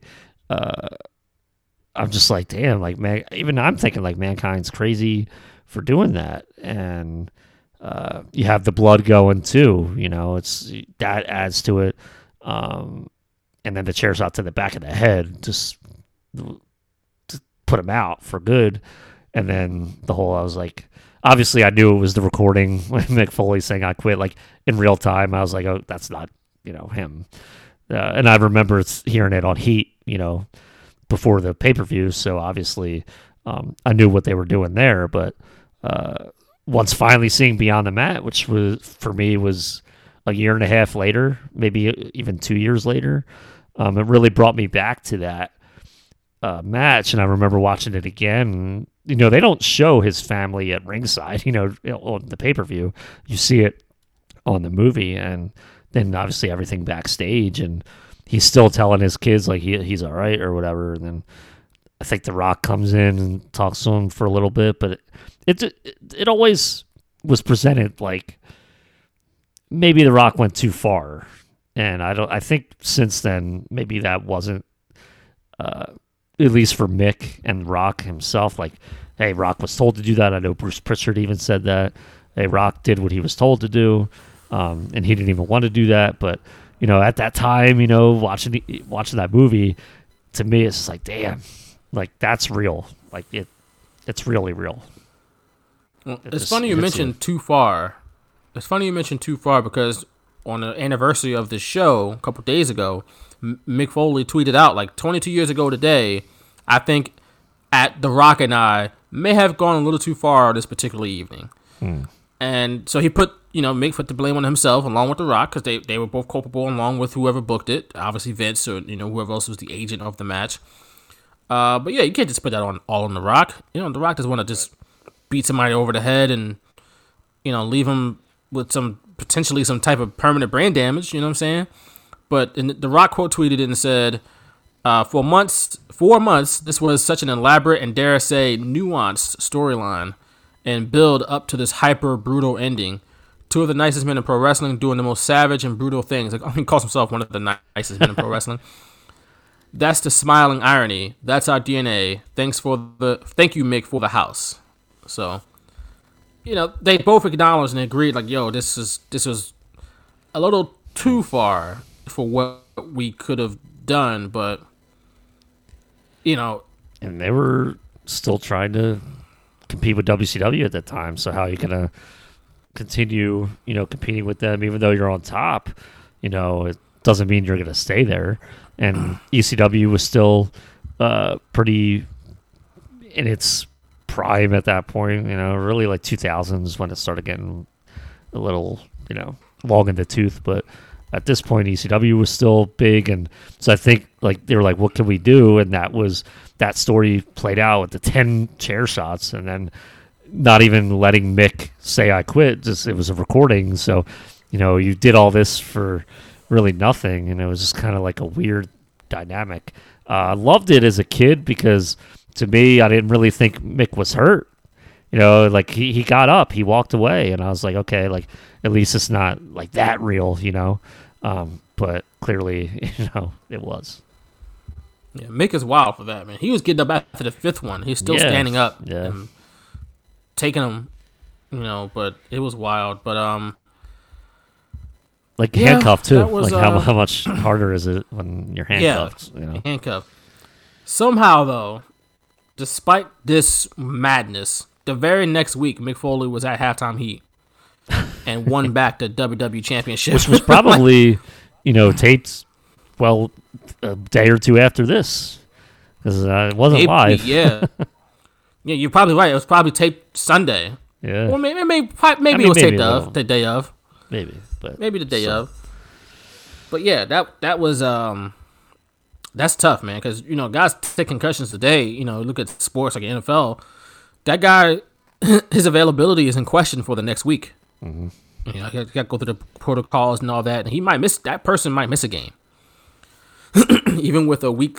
You know, a, a week to kind of get your bearings about you again. Uh, so, but again, this is 1999, and this is long before people really, you know, put an emphasis on brain trauma like we do today. So, different time, but even for 99, this was this was rough. This was rough. So, but moving on from that, now we're here for the main event of the evening. it's time for the Royal Rumble. And uh, we get before the match, we get yet another incredible video package, all about Austin and McMahon, mind you. Uh, none of the other 28 people in the match, but it was great. Like it really, these video packages, WWE which just knocking them out of the park in '99 and 2000, and they're still pretty good at them today for its production. But the stories just don't carry as much weight as they did back then. Right. Uh, maybe maybe it's an editing style, maybe it's just the stories themselves. But just these videos made these stories and these characters feel like so dramatic and so important. With the videos, and I think it's probably because of the stories and the characters, you just don't necessarily care as much. They just don't have that same juice to them like they did back in the '90s. Like these video packages, the one before the show, the one before the Rock Mankind match, and the one before the Royal Rumble, all of them were fantastic. Every single one of them. So And it kind of reminded me, I totally forgot. Austin is in the Royal Rumble because he beat The Undertaker in the Buried Alive Oh. match. I was like, oh, there you go. totally forgot about that. so get to the match, and Steve Austin is number one, and it made me think. I f- forgot that Steve Austin had won the previous two Royal Rumbles, '97 and '98, and it got me to thinking he's still the only person to win, I think to win three uh Royal Rumbles. But it got me thinking, how many other people have won consecutive Royal Rumbles? And the answer to that question is no one. To win, to win three? To win two consecutive, just two. Well, there's got to be at least one. I said Steve Austin's the only one. Shawn Michaels won two in a row. No, he didn't. 95 and 96. He only won in '90. Oh, he did. You're right. Oh, I'm stupid. I'll edit He that did. out for you. All right. no, that's all right. You can leave it in there. Damn, I thought I was making a point here. Uh, I was like, wait, look. what am I? so really, no You're one right. else won two in a row, though. Huh? Interesting. Nobody else has won two in a row. So not even Hogan. Hogan has only won once. Oh no, he No, he won two in a row. He won 1991. Oh my god. Jesus, I'm stupid tonight. I forgot. I thought because I, I'm thinking about it. It's like I know Hogan won two in a row. He had to won two in a row, right? Like no, he probably didn't. Maybe he didn't. And then I'm looking at it now. He did. He won two in a row. he won two in a row. And then Shawn Michaels did it in 95, 96, and then Austin in 97, 98. All right, but look, no one has done it since then. All right. No one has done it. Let me check. Let me double check. Before I say that. Let me double check. It's like John Cena. Nope. Be like, wait, what? No, crazy enough, John. Oh, John Cena's won twice. He won. But not no, he won. though, right? Yeah, he won twice. He won 08 and 2013. Hmm. That's right. I forgot he won in 2013. So did I. Yeah, but yes. So consecutive. It's so Rumbles, funny. Like though. that, I didn't even think about Hogan, but Shawn Michaels is the first one I thought of. That's funny. yeah, because Shawn Michaels won at number one in '95. That that really short one they had Yeah. in '95, and then Yeah, '96 which he won is it funny. again. Like, You know what's wild? I forgot about '96 altogether. like I knew '95 happened because that was the year he won at number one. Yeah. I compl- I have no recollection of the 1996 Royal Rumble. yeah, it wasn't like a great pay per view in total, but not even a great match. And that was the first one I think they used. Uh, well, no, it's not the first one they used theme music for. It was uh, might have been '95. They used theme music for all the entrances, but. I remember when Shawn Michaels came out and he was all like, uh, Mr. Perfect was uh, color commentator and he was like, you better save that energy for the ring, McMahon. Like, Vince is going to do something about it. Like, but yeah, definitely, uh, it sticks out just for that and the fact that he eliminated Diesel uh, at the end. So uh, that's the only really reason I remember. And Vader was in it, and that was it. Yeah, I come. I forgot all about that. It's funny because I, I don't remember '96 at all. That's the, that's that's the messed up part about it. Not at all. So there you go. I'm looking through the list here of winners. I'm trying to see how many people have won from single digits. Not very many. I forgot Randy Orton has won twice. He won in Yeah. 09 too. Yep. He won in 09 and 2017. He won at number 8 in 09. Mysterio number 2. We got Benoit, that's 3. Mc- Mr. McMahon at number 2. Spoiler. number 1, number 3. So only a handful. But okay. but yeah, Steve Austin, one of only three people to win consecutive Royal Rumbles. Turns out, not the only one. Uh, one of three people. Uh, so he entered as number one. Vince McMahon comes in at number two. Vince McMahon comes out with no theme music. He didn't have his No Chance in Hell music yet, but he was super jacked still. That's what I Like- said. but didn't even wear his like trademark tank top. He just came out shirtless. I was like, Came out shirtless. We forgot early in the night that Shane McMahon was pumping Vince up real hard. Like, yeah, you're the best. You're the man. I'm the man. You By know, the he's way, pumping him up in the locker room. I, I- they didn't show in full, and I really want to go back and watch these. His or his like training vignettes. oh my Um, god. He's like chasing a chick. He was doing all this Rocky stuff, and I didn't didn't even realize it. And I didn't even realize beating, it. punching the meat in the freezer, and he's lifting Drinking the weights. the I hate Austin. Yeah. I hate Austin. Drink, drinking the egg, like the raw eggs and whatnot. I I didn't even know. Like I didn't watch Rocky at this point, so I didn't know it was part of Rocky um, until Man. you know I watched Rocky after you know years later. So this. You know, I just thought it was they were doing some crazy stuff to train him, and I thought it was funny. But no, it was like Rocky related. So it's funny. he got little- the chick. He's chasing the chicken, but you can see it from the camera, the chicken's point of view. He's chasing the, into the camera. Oh, it's great. That's yo. WWF is not like uh great at comedy all the time, but there are some times where they get it exactly right, and I think those Vince workout montages were perfect. like, that actually made me more excited than anything for it. he's lifting the weights. I hate Austin. I hate him. And it's just That like stuff is. Cl- I'm like, why don't you fire him then? And I, there was only, he only said it like one time. Where the reason I don't fire him is because he makes me richer. But he only said it like one time. He didn't say like, Yeah. and so if you missed it that one time, you would just think, well, why the hell doesn't he just fire him? But obviously, you know, they can even make a st- story out of that. Be like, oh, he makes him richer. That makes sense. Why would he fire you know someone that makes some money? But even as a 13 year old, I was like, okay, well, whatever.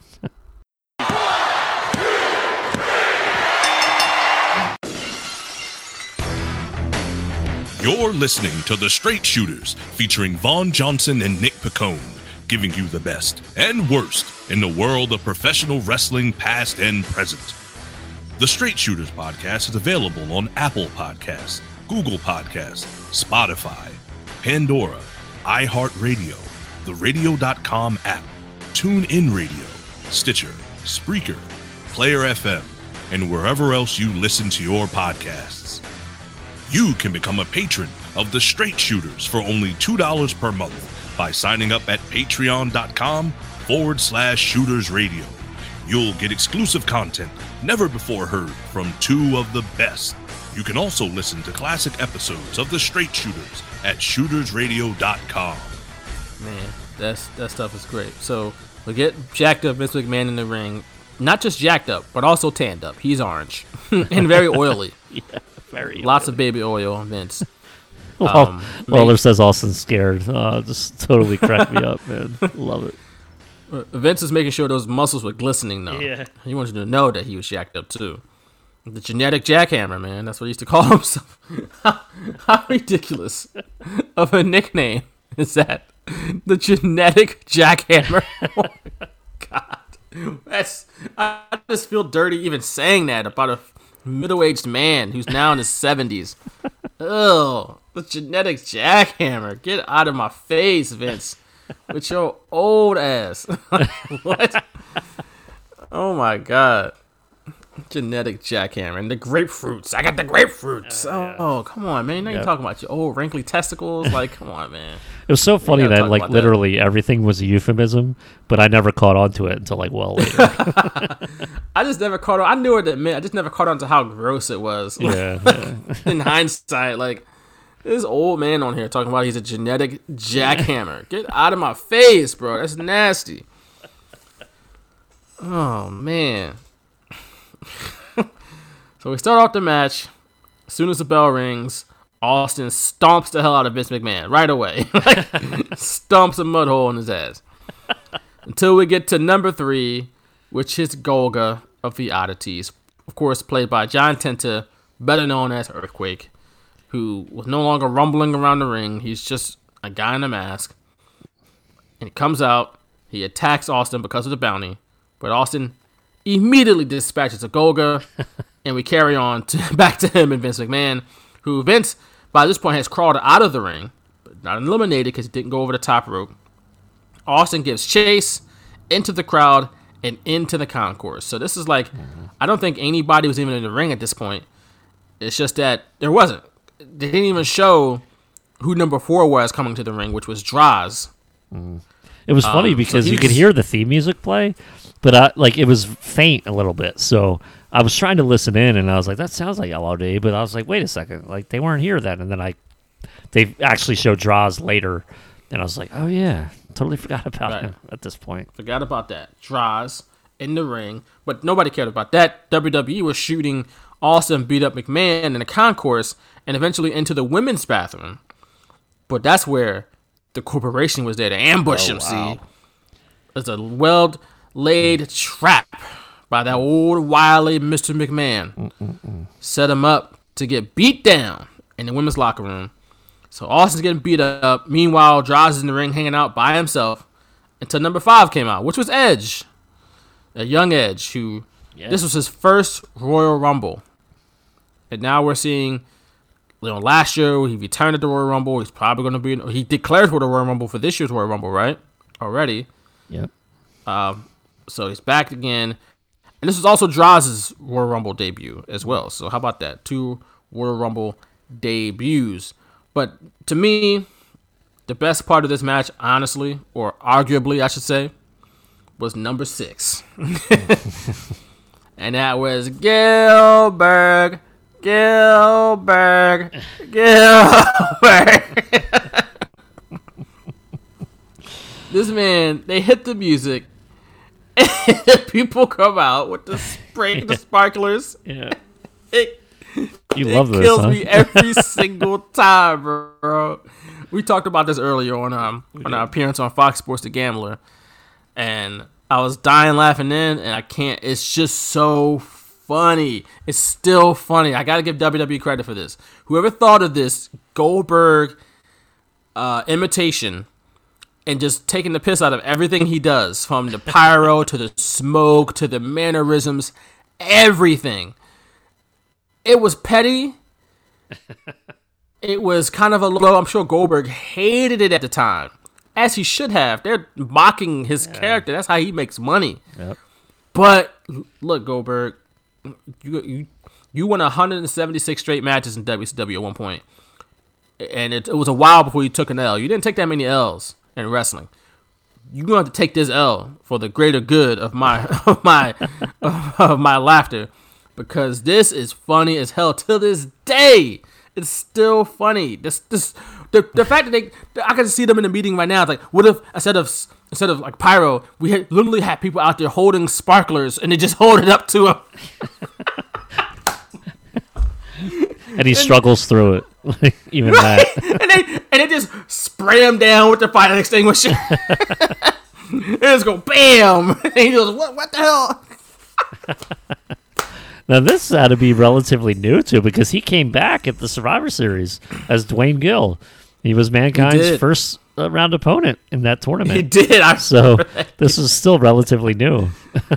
this is this is like his second or third appearance because Michael Cole said Yeah, he's 0 uh, 3 during now. his entrance he's 0 2. No, he's 0 3 when he his- got eliminated. He was Right. like, he's 0 3 now. keeping So- track of his wins and losses. they are ter- WWE. Y'all was petty for that. Let's let y'all know. Y'all was super petty for Listen, that. this is one of those don't know. things where if WCW did it, I'd be like, they're so lame. But when WWF did No. it, I was, I was laughing. I was like, ah. if it's funny, if it's funny, I'm with it. Right? If it's funny, this was hysterical. I don't care. Like y'all was petty for that, but that was a riot. I was dying. It's still funny. Even when Gillberg, Duane Gill was on Raw not that long ago. The entrance is still funny, bro. like they still Yeah. have the sparklers, and the guy just stands there and goes, whoosh, and hits him with the fire extinguisher, and he's like, "Oh, whoa!" And then they, at least on the in the, in the '99 Rumble, they would pipe in the Go, the Gillberg chants. like do the music. Gillberg, Gillberg. Yo, whoever thought of that? I don't care who that was. I don't care if it's Vince Russo or Bruce Pritchard or Vince himself. They deserve kudos for that. That's whoever put that together. That's that's great, man. I still still think it's funny. And then they just toss him right out of the rumble. Yeah. and just toss him right out. WWE, y'all super petty for that. Y'all didn't have to do that to Goldberg. I think part of the reason why it's so entertaining to some people, uh, like you, his Oh mannerisms were like so much like Goldberg's, like the way he was doing all that. It wasn't like he. I don't. I don't know how to describe it. Uh, that's part of the reason why I thought it was funny. It was like the mannerisms that he was mimic- mimicking Goldberg. It wasn't just the look. You know, it wasn't just the pyro. It was like literally the mannerisms from the beginning of when it comes out to like all down the aisle into the ring. Like the mannerisms are what do it for me. It's it's all the little attention to detail things that WWE did. The pyro, the little sparklers. Like they just took everything Goldberg did and just Crap. Killed it. yeah. Crapped on it one by one. Even The had a fake. He had had a fake tattoo on him, like uh, a. Yeah, What is it? everything. they left no stone, stone unturned. I appreciate that level of detail. like I, I, for one, can appreciate that. Like I said, the pyro, no pyro, he gets people literally holding sparklers up to him. that kills me every single time, bro. I don't care. Nobody says that. I don't know why that's so funny. It just I'm just on the floor laughing. I saw that today, man, when I was finishing the show, for our show on the floor laughing, out loud laughing, like it's so funny. Still to this day, uh, Gillberg. Shout out to Duane Gill, still making money off of Gillberg, bro. Yeah. Like good for him, man. He made. He, I don't think he's made as much money as Goldberg, but he's made a lot of money as a parody of Goldberg. Like. Bro, good for him, man. He's still making money off. He still makes. He probably makes more pins as Go- Gillberg than Goldberg as Goldberg. hey, he might. He may show up Sunday, again. He might. I wish. I would hope. Please, WWE, give me another Gillberg. Give me another Gillberg appearance in the Rumble. He just tossed right out. Oh, could you imagine if Goldberg is in the Rumble and he finally meets Gillberg? Oh, they have to do that now. God, They have to. yo. Woo, that would be. That would be. Oh my God, that'd be so trifling what they would do to Duane Gill. But- you know he's gonna spear him and jab him. I don't know, Can Duane Gill take bumps? Uh, No, I don't think he can. So I don't know how they're gonna do that. Because he's he's not in great health, right? I don't think he's like. no, they, you know what? He would probably just get scared and eliminate himself, and they'll do it that way. yeah, that'd get probably be the best way to do it. We don't need Duane Gill getting hurt. He's a treasure. He's an absolute treasure. We gotta protect him at all costs. But I would love the visual of Goldberg finally coming face to face after 23, 24 years, whatever it's been. Finally coming face to face with Gillberg. Oh, oh my God. like, I can't, I hope. WWE, if you're listening to this, y'all better do it. Goldberg has to lose his match to Drew McIntyre just so he can be in the Royal Rumble, and they gotta fly Goldberg down to Tampa so they can have that face to face. That would make the whole match for me. And I know some people, like some non wrestling fans, might be watching. They're like, "What in the hell am I watching?" Just trust us. It's hysterical. just trust us on this one. Because I'm telling you, I'm gonna be on the floor dying laughing if that happens. like I might die that day. Like you might have to call the coroner right then and there. Like Oh, get me out. Call, take me to the or take me to the hospital. Save my life. Cause I'm gonna be laughing all night. take me to the hospital. Take me to a local medical, Medical facility, facility. All right. Which, by the way, they also said that on this show. They did. They didn't say hospital at all. They, they, didn't even say hospital bed. He said Austin said lo- in a medical facility bed. It's like that's just oh ridiculous to say. but whoo, God, oh man, I can't. I hope I hope it happens. Please, please let it happen. But we got to move on. I got I could talk about Gillberg all day. Former WWF light heavyweight champion. real real rap. He was. Why did they do that? You That's know you they what? don't care about the light Gillberg looks awfully familiar. You, I know you Goldberg. You lost a lot of weight, didn't you? You're off the juice, huh? Damn, I didn't say that. I don't. I didn't say Goldberg was on the juice. Oh, me neither. I didn't. Uh, Oh, it's Macho Man saying. Okay, I got you. I got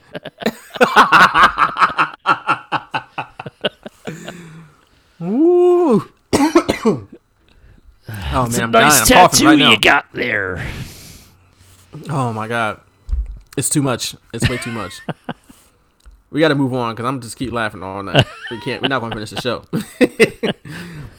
The go. You know what? Let's give Gillberg his flowers. yeah, for real. Duane Gill, man, he deserves them. Oh my god. All right.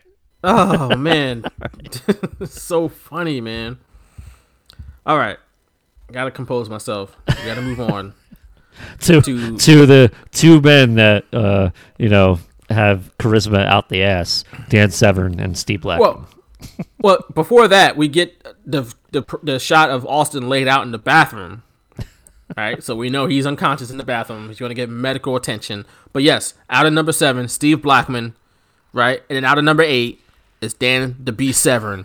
and I put if this was a real Royal Rumble, like real, Dan Severn would enter number one, and then throw everybody out one by one, all by himself.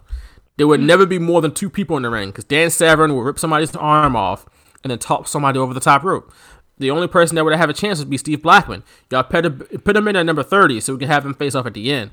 But everybody else getting tossed out one by one by Dan Severn. he was a monster.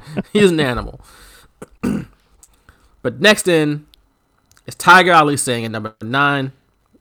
While he comes out, Steve Austin's being loaded up on a stretcher and hauled off to, uh, of course, a local medical facility.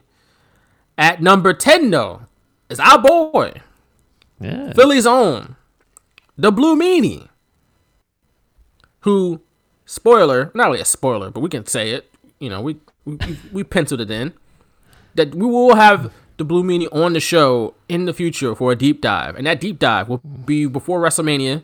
So sometime in the build up to WrestleMania, we're going to do a deep dive on WrestleMania 15, which of course is the only WrestleMania to take place in Philadelphia. It's the WrestleMania that we're leading to with this Royal Rumble. But of course, Blue Meanie was at that WrestleMania, and he's a Philly native. He's a Philly guy, so we're gonna talk to him all about everything that led up to WrestleMania that year, the WrestleMania Rage Party, what WrestleMania Week was like. I can't you know, wait to all repost stuff. that. I'll repost that or deep dive into Oh, the please do. It's going to be great. It's going to be great. And then we're going to talk about the show itself, of course, where Blue Meanie made an appearance. But on this night, Blue Meanie's in the Royal Rumble at number 10. And then we got number 11, was supposed to be Headbanger Mosh, apparently. but Mabel, dressed to the nines, attacked him and Well, took you- his place. uh, when you said earlier that mankind was squashed by a fat guy on Heat, did you realize it was Mabel? I forgot. I just knew that something was. I forgot who he was in the ring with. Okay, because Uh, I think he was like a corporation member, like an honorary corporation member, which is why he was dressed that way. That's what I thought. Ah. So that's why I. yeah, I noticed that too, and I was like, he's dressed really, really nicely. Like, what the hell? But then I Right. remembered he was on Heat, 'cause- and I only remembered that because they showed like a clip uh, Yeah. earlier in the night, and I totally forgot Mabel was even on Heat. Um, I totally forgot like how he even got in this match until I saw it and remembered after that. But yeah, he was dressed really, really nice. it's like, Very what the hell's nice. going on here? Right. Uh, and So- I also wrote, if uh, people just want to get in the rumble, why doesn't everyone do that? Who's not in the rumble, just- just, attack, beat people. somebody up, and there you go. But he's in there. He immediately eliminates Blackman and Severn, and then Tiger Ali Singh, and then Meanie and Droz also went out after them. So Did you ring is- notice what Meanie did? I did not. I paid close attention to this interaction. Meanie tries to hit him, and like Mabel. Oh, and he put his- anything. he, put his hand around his own he- neck. he grabs Mabel's hand himself and puts it on his throat, like he's just ready for a joke slam. And I'm like, Like, what? do what you got to do. It was. Great. I know what's coming I next. I love it. he was part of the Job Squad, so Yes, that was kind of the shtick at the time. what the was it? Uh, Lawler said uh, the Job Squad they're allergic to success or something like that. Yeah. Like she's like, you know what? This I know where this is going. Here you go.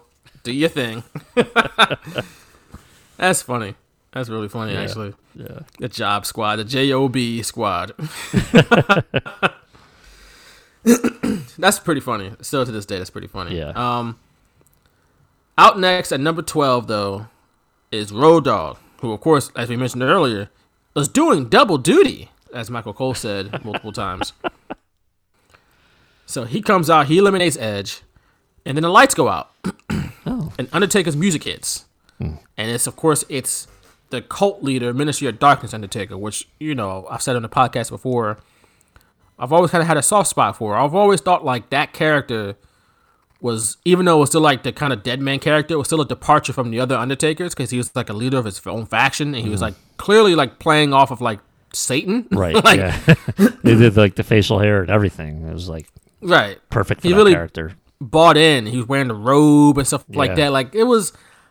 I thought that character had some legs. It didn't last long because Undertaker got hurt, but that character had some legs. That that alteration of the Undertaker Mm. had some legs to it. I thought.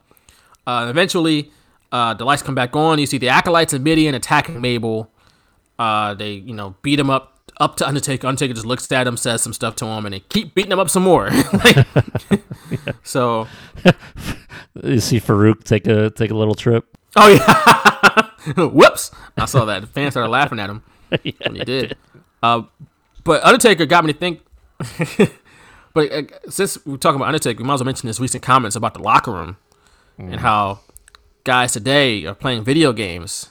But back in the day, guys would have knives and guns in their bags, Uh, and that's when men were men. You know, when guys would, might stab each other or might get into a bar fight and lose and stuff like that. That's when so cool. I, I, look, Undertaker is an old school guy, and I think his his criticism of the current product being like a little too soft on TV and a little too pretty on TV, I think it's kind of valid. I think it could be a little more rugged, a little more edgy on TV. At least the, you know the the character, the wrestlers and stuff like that could be a little more rugged. But the guys in the locker room, it should be it should be a good thing. It should be celebrated. The guys aren't like carrying weapons in their bags and getting into bar fights and being crusty ass men, like he called them, like crusty. You don't want crusty guys. You want them a little more rugged, but we don't want crusty guys, you know. And guys, are you just the seedy, seedy type of guys playing video games? That's fine. My daughter plays plenty of video games. It keeps her out of the streets. like I'm cool with that. yeah. Like why? You know what I'm saying? These guys today, I'm saying like why why why is that a problem? Like I don't understand why what he's trying to insinuate. Um, but you know we all know uh, what his views are at least. But um, for him to, I just think he's kind of taken. He's never in the locker room, so I don't understand. Like even the shows he's at, like does he really hang out with the locker room? We saw in the last ride, he's been by himself the last few years. Like I don't. Uh, I know he's like going out and talking to people outside, but like, does he really hang out with them? Like, I don't know that he does. Um, I don't know. I doubt it. What thinks why he thinks he has a pulse on the locker room in 2021? I really don't. I'm sure what he said is true. The guys are playing. When you look at Well, up, up, down, down. he- as he's making it seem All like they're doing playing video thing. games. Like as I as don't think it is though. No, I wouldn't say that at all. If No, anything, it bring it looks like it brought the locker room together. Like the locker Right. room loved playing video games together. They were hanging out. They were having fun. They're not doing drugs. They're not doing painkillers. They're not doing somas and stuff like that. Like they're yeah. doing a pretty healthy activity, and then they go to work, and then they go home, like or they go to the next town. But you know, guys are in a better, much better position today, taking better care of their bodies, not out all times of the night, partying, putting crazy stuff in their body. Uh, they got educations. A lot of them have been to college, so they don't necessarily have to wrestle. Where guys back in the day would put themselves through anything to wrestle because that's all they had. Plus, they didn't have contracts, didn't have downside guarantees. They got paid when they worked, so it forced guys to work even when they were extremely banged up. Things are different nowadays. Things are better for the guys. You should be, if anything, you should be applauding the fact that the industry has paid you. You helped pave the way for these guys to enjoy these kinds of spoils that they get to enjoy. Yeah, you might say, "Oh, they're spoiled and they got they had this back in my day," but guess what, Taker? You're part of the reason why things are better. You Yeah. you you you know Undertaker's always been known as a locker room leader, and he's he would stand up for the guys to to the office. Be happy. You, this is part of the reason why. You know this is this is the result of you being one of the voices of reason in the locker room. The guys that would stand up for the one of the guys that would stand up for the boys. So you know you paved the way for this. Congratulations, bro. Like you helped make the culture at least get the guys treated to a certain point where you know eh, that they're not just run down like they used to be back in the day. Also, these guys learned from your generation and generations prior. They they've heard about the stories about sex, drugs, and rock and roll, and most of those guys aren't in great health today, and those stories aren't happy endings. They're either not in good So- health or they're not here. Right. The Guys dying in the mid 30s and early 40s. Like, there's so many tragic stories from this era of wrestling into the early 2000s, you know, mid 2000s, where these guys are living to 42 and they're dying suddenly, tragically. Uh, yeah, it's a good thing, bro. Most of these guys today, they're not gonna live that, that way. They're not gonna. They're gonna live longer, prosperous lives, take care of their families, play their grandkids. Hopefully, you know they're not so banged that they can't play their grandkids one day, but they're gonna have money saved up. You know, these guys save their money. You got guys like Tyler Breeze is investing in real estate and stuff like that. Like, and, and uh, Xavier Woods got all the things he's got going for him. You know, outside of wrestling, like that's dope. Like, you know, they learn from these guys. Yep. So I wouldn't want to say, you know, and plus, what's the difference between playing video games and playing cards? Because that's all they did back in the day. Yeah. They played cards and played dominoes. Like, y'all were playing games, just wasn't video cons. So I don't want to hear that. You got to do something to pass the time. Uh, technology says, hey, you can play video games now. Well, I'm going to do that. like, that's what I'm going to do. Play video games instead of play cards all day. Because I got a TV, I got a PS5. Let's do this. So, Yeah, I'm with you. Agree 100%. And uh, I did make a note uh, with Undertaker and Mabel. Maybe this was payback from 95. when they broke his face, his orbital. Mabel and Oh Yokozuna. Yeah. Oh boy. The Yokozuna wasn't here at that point. So Mabel was, though. So, yeah, Mabel was here, but he's out of the ring now. Mabel, Mabel was in the leaves- locker room playing video games or something before Oh this. yeah, he's playing Tekken 2 or something like that. He's like Undertaker. Eh, Undertaker's like, I'm gonna get him. yeah, here. What's this Tekken 2? What's that? so with Mabel gone, Road Dogg is in the ring by himself, and out comes Gangrel and his dope ass theme music again. but a minute or so later, Road Dogg tosses Gangrel out of the ring to eliminate him. That one So looked like that hurt. he he landed did, right on his back. flat on his back. Ooh. Yeah, that He was even it like limping you're right. away. I don't, I'm not entirely sure he was selling. I think he was just really hurt. Yeah. Ah, my back. Ooh, yeah. That didn't look like it felt good. Uh, he like he bounced off the ground a little bit too. That just eh, yeah. didn't look great. Uh, out at number 14 is Kurrgan. Number 15 is Al Snow. Al Snow didn't last too long as Road Dogg eliminated him as they were both trying to get rid of Kurrgan. Road Dogg turned on Al Snow and, you know, got rid of Al Snow. In at 16 is Goldust, but in at 17 is The Godfather and a couple hoes. How about that? Just two this time. What happened? Just two. Man, man, Godfather was over, man. Yeah. It was so over. Yeah. So were the oddities too. You, know, you had Kurrgan and Strangely. Gol- during Golga and Kurrgan's entrance. A bunch of fans were doing the hands in the air thing. So Yeah. Oddities were I mean, over, man. They like the song and they like the hand motion. I don't mean they like the people. like, you know? You just hear it, you do it, you do it, and it'll be like uh, like somebody from WCW coming out, and it's like, what the hell? We're gonna Right. do it anyway. Like Fandango. Remember, remember Fandango when, when the song and people were doing the yeah. Fandango thing and all that? yeah, Da, da, da, But it was so I good. don't, I don't, it was so it, good. it, it was fun for a moment. and then that was it. That don't mean Fandango was over. Now WWF didn't do, or WWE I should say, didn't do him any favors. like they didn't necessarily capitalize on that, but you know, that's just point I'm trying to make. yeah. Uh, number 18 is Kane, which caused Jerry the King Lawler to scream when he heard the pyro go off. Like ah, when the pyro went off, the fire. I'll tell you, Uh, man, but I that's down- loud. I don't like it either when I'm in the arena. Pyro sucks. Ah, yeah. Sorry. You'll be alright. You'll be alright. Get it together. But I wrote down Kane in this era legit looked like he would kill somebody. like, like, he looked like a legit like serial killer in the movie. like and it it was awesome. It added to his character. Like he looked like nowadays it's just he's he's literally a mayor. Nowadays the mayor of Knox County, Tennessee. Back then it was like this was you know, this and a couple years prior was like Pete Kane when he looked like he would off somebody in a second. So, uh, but Kane gets to the ring. He immediately tossed out Road Dogg, Kurrgan, Godfather, and Goldust, leaving the ring to himself before guys in the white coat started running down and from the insane asylum that Vince McMahon wanted to send Kane back to. What a wild thing, right? Yep. And they come down with straight jackets to get Kane and lock him up and take him back to the insane asylum. What the hell? Yeah. That doesn't work though. Kane beats them all up and then leaves. He eliminates himself to escape from the guys in the insane asylum. well, wait a second.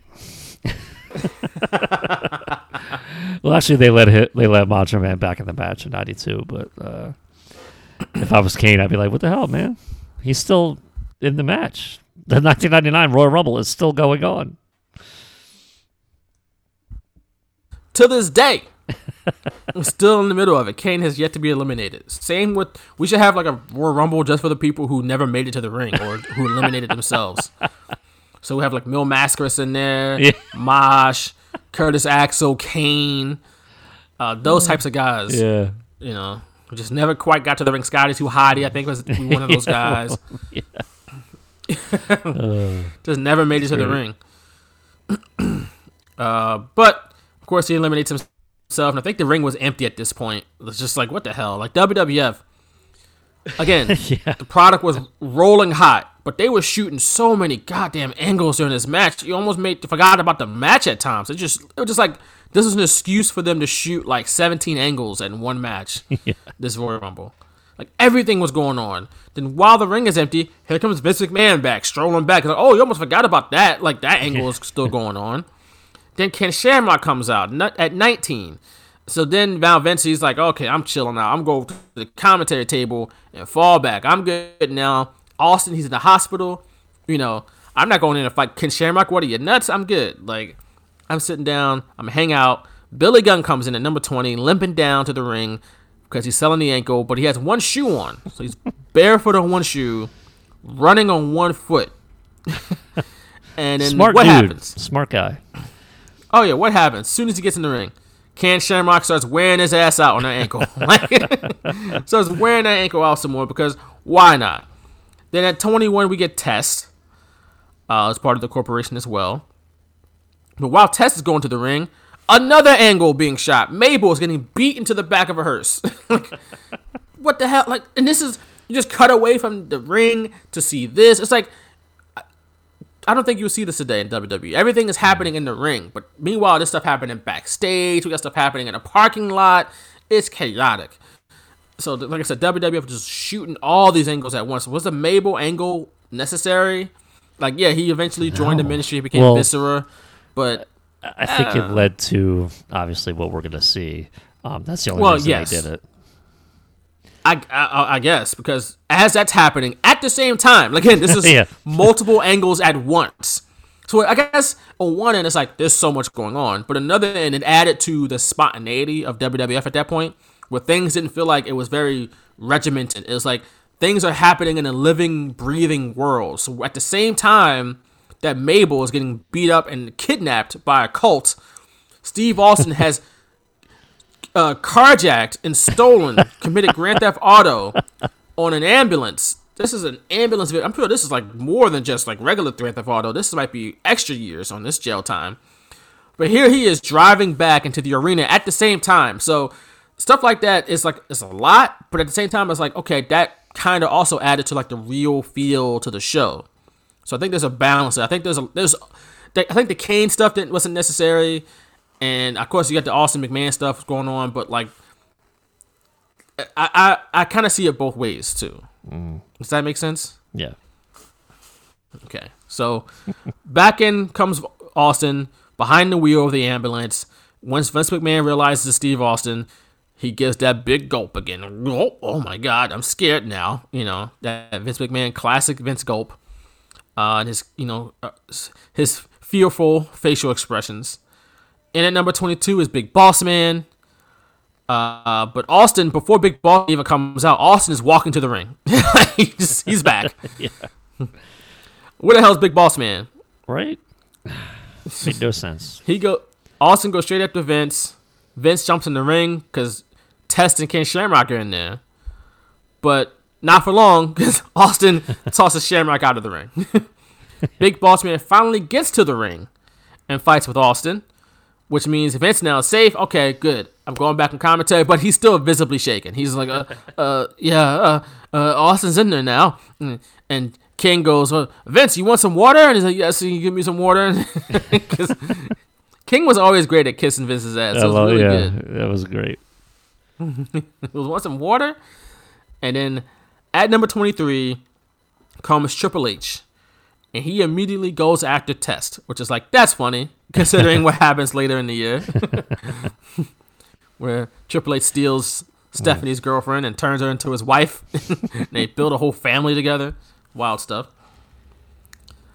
At number 24, it's crazy ass Val Venis, who I mistakenly mistook for Sean Mooney for last week.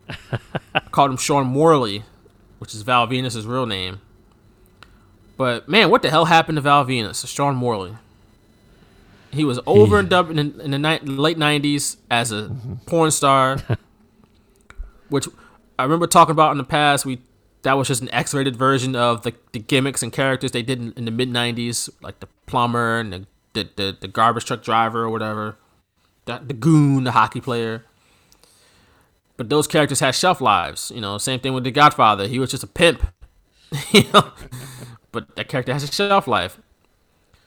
Um, but man, he's going to deepen with the QAnon conspiracies and all this stuff, man. Yeah, yeah. It's, It's wild stuff, bro. it's a shame because uh, you know stuff. my fandom was so big at this point that I loved Val Venis, like the character. I wasn't, you know, I was still learning. Obviously, I was 13. I was learning what the hell everything was, but um, people loved them. But did you know that Venus? Did you know that Venus rhymed with penis? Because that's the joke. You get it? Yeah, I, I, you know what? I actually thought they were gonna spell it V E N U S, and then when they finally put his name up there, it was V E N I S, and I was so confused. I was like, "That's not how Venus is spelled."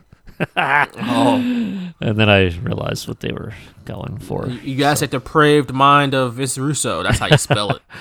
That's not how the planet is spelled. Silly, but uh, yeah, he was like one of my favorites, and I loved like the whole angle with uh, Kaientai, and then uh, eventually with Ken Shamrock and Ryan Shamrock. I don't know. I was like, because to me, you know, I was yeah, I'm into women, and you know, they were into Val Venis, and they were doing all these angles, and I was like, yeah, like hot women follow Val Venis around, so I, you know, I'm excited to watch his segments just because of the women. but uh, yeah, so he. I don't know if there's any coming back for for him. Like he, I think he even got suspended by Twitter for Yes, he did. sharing all these conspiracy theories. So yes, he did. it's uh, doesn't look good for him. Maybe him and Paul Roma can go former tag team together at some point. Paul Roma. power and penis. Maintaining. well, he was the glory part, wasn't he? The glory Oh, hole. that's true. That's true. That's true. glory holes. Or Oh, Oh, wait, should I Christ. edit this out? no, that's good. It's just funny. Good lord, we were supposed to be a family show. we got off the deep end. But yeah, This like, is what Val Venis has done to us. This is we blame this on Val Venis and his and his stupid conspiracies, and Paul Roma too. Oh man. oh no. That's funny, man. That's really funny. Oh, we, we gotta stop talking about Val Venis. He sucks. Um, Uh, at this point, they mentioned that um, I think Vince mentioned that the one hundred thousand dollars that you know the bounty that is on Austin's head was was from Shane McMahon's trust fund. I missed that one, but that's hilarious. That's hysterical. they would do some funny stuff back in the day, man. Like I just, I just yeah, don't know where a lot of stuff It's that I missed because I was still young too, so I didn't understand certain things. But uh, you know, something like that would make me laugh today, and obviously not back then. Like I would be like, okay, what the hell's that? But um, hilarious today. Yeah, there's little teeny things like that I found really funny. Uh, at this point, though, we got Billy Gunn getting eliminated by Steve Austin, and at number 25, we got X Pac, who, according to Michael Cole, who was the lightest Royal Rumble participant ever at 210 pounds. This makes you think like that record has been broken multiple Yeah. times since then Yeah, yeah. uh, it's just crazy how much the bigger the guys and heavier the guys were. That two two ten, which technically isn't a cruiserweight anymore. You're a heavyweight in WWF. You know, you got to be two hundred five and under to be a cruiserweight, quote unquote. Uh, but at this point, X Pac was as much of a cruiserweight as anybody. like, Yeah. you know, two ten. Wasn't a small guy, but they made him seem like he was tiny, like tiny, tiny guy. Yeah, and they uh, he would eventually be light heavyweight champion, and he would just be kind of there. You know, he did, there was no intercontinental title reign. Uh, that meant something. You know, I he might have won it at some point, but um, Yeah, I think he did, I what I sure. view X Pac as is just like the light heavyweight that he was portrayed as most of the time there. Right. So we get another thing from Cole saying that Val Venis could do a lot with a hundred thousand dollars, and I'm like, yeah, he can buy more subs. Like he can buy more subs subscriptions to conspiracy theory websites. Like that's what he can do with a hundred thousand dollars nowadays. So. Like, I, I'm sure back then, I guess his character could do a lot with a hundred thousand. All right, I mean, It's funny because I meant I noticed that, and then I was like, well, maybe he just said it because he was the one that was, you know, fighting with Austin at that certain time. But like, he didn't say it for that, for anyone else, and he was just like, Val Venis could do a lot. It's like, what? Like, what are they trying to say here? like do what exactly? Yeah. So. Out at number 26 is Sexual Chocolate, Mark Henry, who got a little bit of a pop from the fans. I don't know if you heard that. Yeah, yeah. This Nation of uh, Domination tights still. He didn't have the Hershey milk chocolate Mark Henry tights ready yet. Like he's still working on the Nation of Domination stuff. Still sexy chocolate. Don't matter what he's wearing. sexy chocolate. Or sexual chocolate, I should say. Not sexy chocolate. It's sexual chocolate. You don't want to infringe on Coming to America and Randy Watson, the the great Randy Watson. Sexy chocolate. You know what I'm saying? Uh. Have you seen Coming to America, Nick? yeah. You damn liar. I don't believe you. I don't believe you one bit. Am I that transparent? yes. damn, man. I, Randy Watson. uh, I mean, yeah. I Let the children lead the way. Like it's great. It's Randy Watson, man. Eddie Murphy is Randy Watson. Sexy chocolate. Oh man, you I did tell you. I did tell you I watched the Nutty Professor, right? And a couple of them. That was funny. I, I believe you did. I believe that was a funny. Nutty Professor, not Nutty Professor. Uh, Coming to America, classic, absolute classic. yeah. Absolute classic. I you have gotta heard, check it out. They got the second one coming out soon. So you gotta watch the first one before the second one comes out, right? I mean, come on. Uh, maybe. Y- you do. You do. Is Telling- it streaming? Telling you, you do. Is it streaming somewhere? The second one or the no, first the one? first one. It might be. Check it out. The second one will be streaming because you know the pandemic. So Uh, yeah. streaming somewhere. Um, out of number twenty-seven is Jeff Jarrett, and he's with Debra, who I noticed like it must have been a little bit chilly in that arena because Debra wasn't wearing a bra. Let's just say that, and it was noticeable. I can't you- like help but notice it. Like You see it the wasn't sign like in the crowd? It was like Debra's W equals ratings. wow. Yeah. I mean, it's true. I guess back then, but Well, I mean, it looked like a W. but it wasn't a W. So. it wasn't a W. No, I'm not gonna get into what it was though. I'm just saying. But it was there in the beginning of the night and during the Rumble match, so nobody took it away, and it literally had you know Look, that this yeah, is a W on it. 1999. Like they didn't care. But it was like it wasn't just a W. It had you know you know dots dot- on the- the yeah, yeah, dots on the bottom. So Look, man. They, like, man. I guess they missed that one. my parents must not have been keeping a close eye on what I was watching because uh, no. they did not really. I mean, there were certain things where they would say something and or make me leave the room, like when uh, Sable and Jacqueline had their bikini contest at Fully Loaded Oh, in '99, but.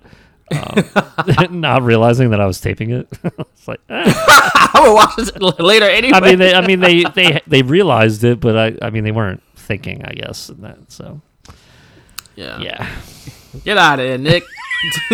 too young for your, too crazy for your young eyes. Meanwhile, I got the record button hit right now. I come back and I just make sure it's still recording. right. All right, okay, we get it. We get it. I gotta see that. All right. Moving on, we got Triple H talking to Val Venis. I, I, I just picked up on the mic for some reason. He's like, "If I throw you, can you hang on?" I don't know what Val Venis said, but I guess he said yes. I don't know. then we move on to number twenty-eight, D'Lo Brown out in the ring with the Pretty Mean Sisters, right? yep. Better known as PMS. This, this is Vince Russo yet again. Thinking, like, get it, get it, just like TNA, right? Get it, Yeah. get it. Val Venis, get it, get it. Like we get it. You, you're a dweeb. like you're an absolute dweeb. Like that's what you're telling me. So at this point, Austin tossed out Test and X Pac, and then Austin Triple H teamed up to eliminate Jeff Jarrett, which brought out Owen Hart at number 29. At this point, though, Austin ducks out of the ring just to throw water in Vince McMahon's face. And Vince McMahon gave his signature scowl back at Steve Austin. He's just so upset. he got a pitcher of water thrown in his face. But out of number 30, the 30th and final entrant is Chyna, making her the first woman to ever enter the Royal Rumble. And this is mine. This is before she won the Intercontinental Championship.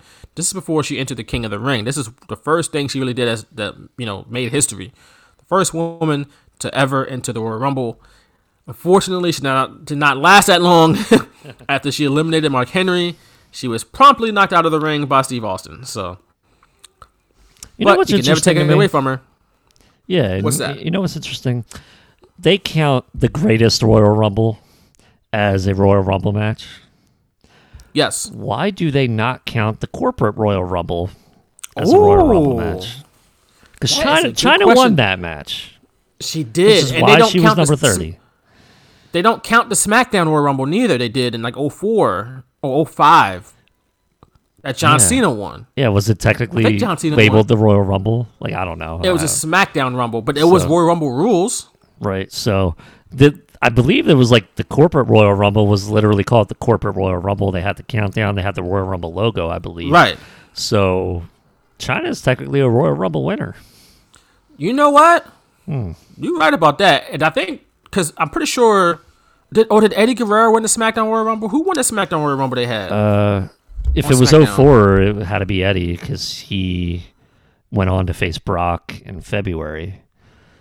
Yeah, it was 04. Yes. So Eddie Guerrero won that. Yes. So that would mean Eddie Guerrero is also a What's all, yeah, also a Royal Rumble. Royal winner. Rumble winner.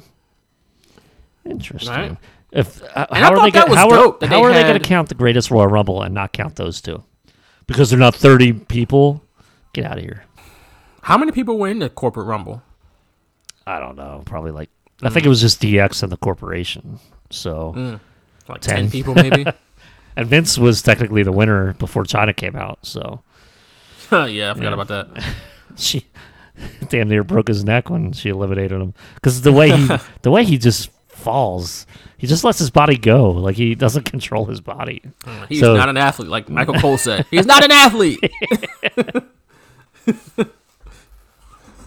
so, yeah, that's a that's a great point you bring up, though. The SmackDown Rumble had 15 people, and I always thought that was kind of dope. That they okay, the the brand that didn't win the Royal Rumble, they'd have their own mini Rumble on the show. Yeah. It's a nice little draw for that show, and it's a cool way to determine who gets the title shot for that show's title mm-hmm. at WrestleMania. I agree. And it's only for that brand, and they did it that year. I'm like, damn, that was and that was fun. And like you said, Eddie Guerrero won. He got his title shot at No Way Out though. It wasn't at WrestleMania. Right. Um, but I thought that was a lot of fun. So WWE do that again. Yeah, like you don't have that to do it every year, but yeah, do it, do it here and there. Like, it's Yeah, I mean they do have elimination chamber. They try to do like number Yeah. one contender matches in there sometimes, yep. or they just have a straight up title match. Which, by the way, that's like the only uh, other than Money in the Bank. That's a perfect spot for that pay per view with that type of match. You know, that's a great way Yeah. to determine, you know, a number one contender or even a title match. So uh, that's I one of the good decisions that they've made in recent uh, times. Wait, you bring up a great point. I didn't, I even thought about that. The greatest Royal Rumble was technically a Royal Rumble. Mm-hmm. In, in the lineage of Royal Rumble matches, that's technically a Royal Rumble match. Why not the corporate Rumble? Yeah, it's just, Why not it the, should just be the, SmackDown rules. Rumble? Yeah, it should just be the rules. Yeah, if it- so If it's a Royal Rumble with the rules, no matter where it happens, no matter if it's Saudi Arabia with 50 people or an episode of SmackDown with 15 or episode of Raw with 10, it's still a Royal Rumble. Like like a Hell in a Cell is a Hell in a Cell. No matter Yeah. where it happens, when it happens, still in a Hell in a Cell match. Like those matches that happened on Raw 98, they they count as Hell in a Cell matches. If there was an Elimination Chamber on Raw for no reason, like, it's a it's a you know, or a TLC match. Whenever wherever the TLC Right, matches happen, yeah. it's a TLC match. So, yeah, that's a that's a good point. You know what? I, I thought about it before, but I never really put much thought into it simply until I realized a few weeks ago when we were talking that they literally, I didn't know this. Then you said that they list the greatest Royal Rumble like in the lineage. So uh, that's what I Mhm. thought about this. So interesting. Yeah, they definitely do. Because I was saying that Daniel Bryan had the record for the longest time in the Rumble. Yeah, yeah, that's right. Yeah. So they count that as a Rumble. But back to this Rumble in 1999, uh, Triple H tosses out Val Venis. I guess when you know, Triple H asked him, "Hey, can you hang on?" Ven- Venis could not, so he's gone. Uh, right after that, though, Austin hits Triple H with a stunner and eliminates him. So we had the final four people in the ring. We got Austin, by the way, D'Lo Brown. Go ahead. Come ahead. on. The stunner, like, this happened twice. The stunner, and then you stand up just so you can get eliminated. Hate that spot. I Why? hate it. It's just, it's a spot. It's okay. I know, but don't hit him with the stunner then. Do something else. You got to stun him so he can you can toss Why? him out. Just toss him out then. The it's stunner, easier when you stun him. Then how does it matter when you stun The Rock at WrestleMania to win the title? Like, he's you're pinning him. But yet you stunned him a year prior in 1998 at the Rumble, and he stood up just to get thrown out. It, it the continuity of the Man, move doesn't make He sense. He put more force on the Oh, WrestleMania out stunner. Get out of here. so he can land a pin. But the Royal Rumble stunner, he didn't put quite as much so the person could pop back up. This is all science. This is sweet science of pro wrestling. All right, don't discount the sweet science, Science. of Steve Austin. All right, this is there's a method to his madness now. All right, Oh, okay. Okay. there's levels to this. By the way, stuff, Stone Cold. right? Maybe he'll explain that on the uh, the bump next week. He's going to be on the bump. Stone Cold Steve Austin, the best WWE Maybe. show going. I don't watch it, but you're probably right. man, it's great. I'm telling you, man, brings me back. They talk about storyline and like real life stuff. It's great. That's that's that's that's cool. You are not impressed cool. at all. No, don't talk about storyline stuff. I don't want to hear about storyline Well, stuff. it's not like I, I, I gotta say it'll be like 90% real life and 10% storyline. It's more lopsided than I give it credit for. Mm. I'll pass. But the final four people in the ring: Steve Austin, D'Lo Brown, Big Boss Man, and Owen Hart. Of course, there are five people still in the match though, because Vince McMahon is still technically in the match, even though he's at ringside. so, not long after this, Owen Hart is tossed out by Steve Austin. D'Lo Brown hits the lowdown, which was a dope frog splash he would Yeah. do that people don't talk about as far as dope frog splashes. It's always Nah, only Eddie. Guerrero or RVD. Yeah. But D'Lo Brown had a dope frog splash, especially for a guy his size. He's not a small person, Mm-hmm. And he, in this one, he jumped like halfway across the ring to get Austin on that um, lowdown. But he hits the lowdown, but he starts celebrating. And that allowed Big Boss Man to toss his ass out. Get out of here. He celebrated too much.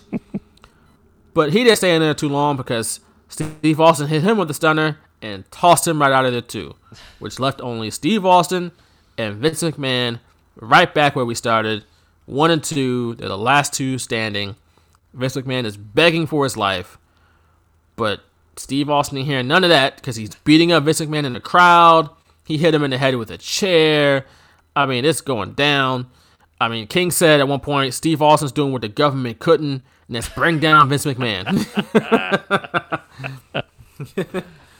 Oh, you know, that's man. of course that's in reference to the to the case in 1995 that Yeah. very nearly brought down Vince McMahon, but not quite. He was acquitted, uh, or the charges were dropped. I don't remember, but he didn't go to jail. Let's just say that.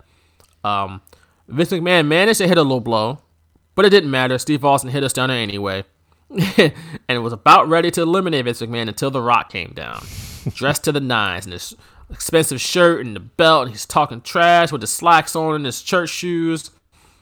He talked trash long enough to distract Steve Austin, which allowed Vince McMahon to jump in and toss him over the top rope and win the 1999 Royal Rumble, which guaranteed, at the time at least, Vince McMahon a shot at the WWF Championship at WrestleMania, presumably against The Rock. And even though we've had fun talking about this, we made it fun. This is probably we just watched the show, not that fun of a match, and then the outcome made it kind of worse. like yeah, and I, I I saw a headline from Cage, Cageside Seats that this is one of like the worst Royal Rumbles of all time, if not the worst. Uh, that would It's be one probably of the one of the things I actually agree with them on.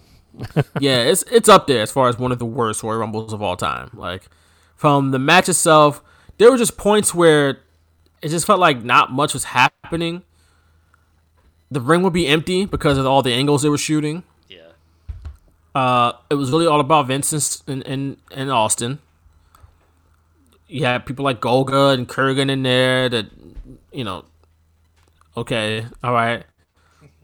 There wasn't a whole bunch of exciting spots. There's a lot of angles, but not a whole lot of exciting spots happening. Not a whole lot of stories spinning out of it besides the Austin and McMahon stuff. And that was it. And then Vince McMahon won. And it's like, what the hell? So it was fun talking about it and reliving it and like talking about the little nuances and stuff like that. But just on its face, this is not a great Royal Rumble. Not by a long shot. Nah, and uh, p- part of the entertainment value is stuff that's not even happening in the ring, uh, or even outside of the ring. I I laughed so much when it was like this was right when the final four was happening, and Michael Cole asks.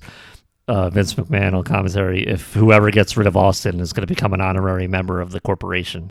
And you just see, like, and you see that here like silence, and then Vince said, "100 a hundred thousand's enough." like, no, no, no, 100,000 no. like that's the type of stuff I really enjoyed and that I, you know, got out of this. I haven't watched this Rumble in a very, very long time. Uh, I maybe even since not not since '99, but maybe a few years after that.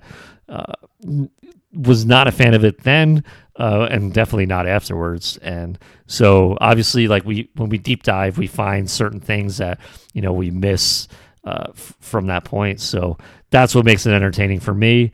And at the end, like obviously, it's funny to see Vince chug beers with Patterson and Briscoe and, and Shane, but um, and the fact that you know he wasn't even swallowing it when he was on the ropes, he was just like spitting it back out. He wasn't even swallowing the beer when he was trying to like mimic Austin, and uh, like that was the best part about this, which is not what you want in the Royal Rumble. Like it, you know, Vince. It was the Vince and Austin show, uh, much like it was built to be. But the way they got there t- to the ending of this particular event versus what happens the ne- very next night, which is all, you know, undone basically, uh, is just eh. But it was Yeah. par for this era. I loved it at the time because I'm like, oh my god, what's gonna happen tomorrow? And then the next night, boom, you have Austin McMahon in a cage uh, for next next month, and I'm and I'm already looking forward to that. So this Right. had a short shelf life in my memory, um, but looking back as an actual Rumble match, definitely one of the worst, if not the worst of all time. Yeah, it has to be up there, right? Like, just for the outcome, like I said, the lack of stories coming out of it, just eh, wasn't great. But you just, like it didn't matter at, at the time, though. It honestly didn't matter for WWF. They could get away with doing damn near anything. And now we always talk about, you know, some people still talk about go back to the Attitude Era, but it's like, bro, like not everything was good in the Attitude Era. Like you look back at it, and it's like this is a prime example of what wasn't good in the Attitude Era. Even though some of the stuff was good, the Austin McMahon stuff was really all there was in this match. Other than that, and and and on the show you got Rock and Mankind. Even that was like, oh, tough to watch because of the chair shot. So, uh, yeah, it's it's weird because they would hit home runs on certain things, and the other things they wouldn't even get on base. Like it was like very hit or miss with some of these things. But the home runs were like towering, five hundred foot home runs. You know, base clearing grand slam type of home runs. Like they knocked it out of the park, out of the stadium. You know what I'm saying? Type home runs where then you got stuff like the oddities and Tiger Ali Singh, you know, you know, or just all the different weird angles they would like PMS or the, the insane asylum people Yeah. beating Viscera or at that point Mabel into a hearse while Steve Austin's driving up in the ambulance. It's like there's just so much going on, which again I said it like I said earlier, it helped you know create that that uh aura or that air of spontaneity that does think helped, but also it's just like so much. It's like almost like sensory overload, which I think they kind of wanted, but I don't know if that still works today. You know, in hindsight, I should say. Uh, you know, twenty what are we? Twenty two years later, so that is the 1999 Royal Rumble. Uh, Nick, do you have any closing thoughts before we wrap it up here? Uh, no, definitely. Uh, in br- br- bringing myself back, I think I had like friends, a a friend or two over from school to watch it, and they actually came over for uh, St. Valentine's Day Massacre again. Uh, that was really it. Like I think at this point, um, I was uh, what like WWF was still away from the peak, but uh, I think a lot of my friends that weren't really into they were just into the characters like Stone Cold Steve Austin, but they didn't care much for the rest of the show. So it was tough to keep them like interested in the whole show. So I think they were just kind of done with it. But especially with this ending, like they were pissed off. They're like, "What the hell?"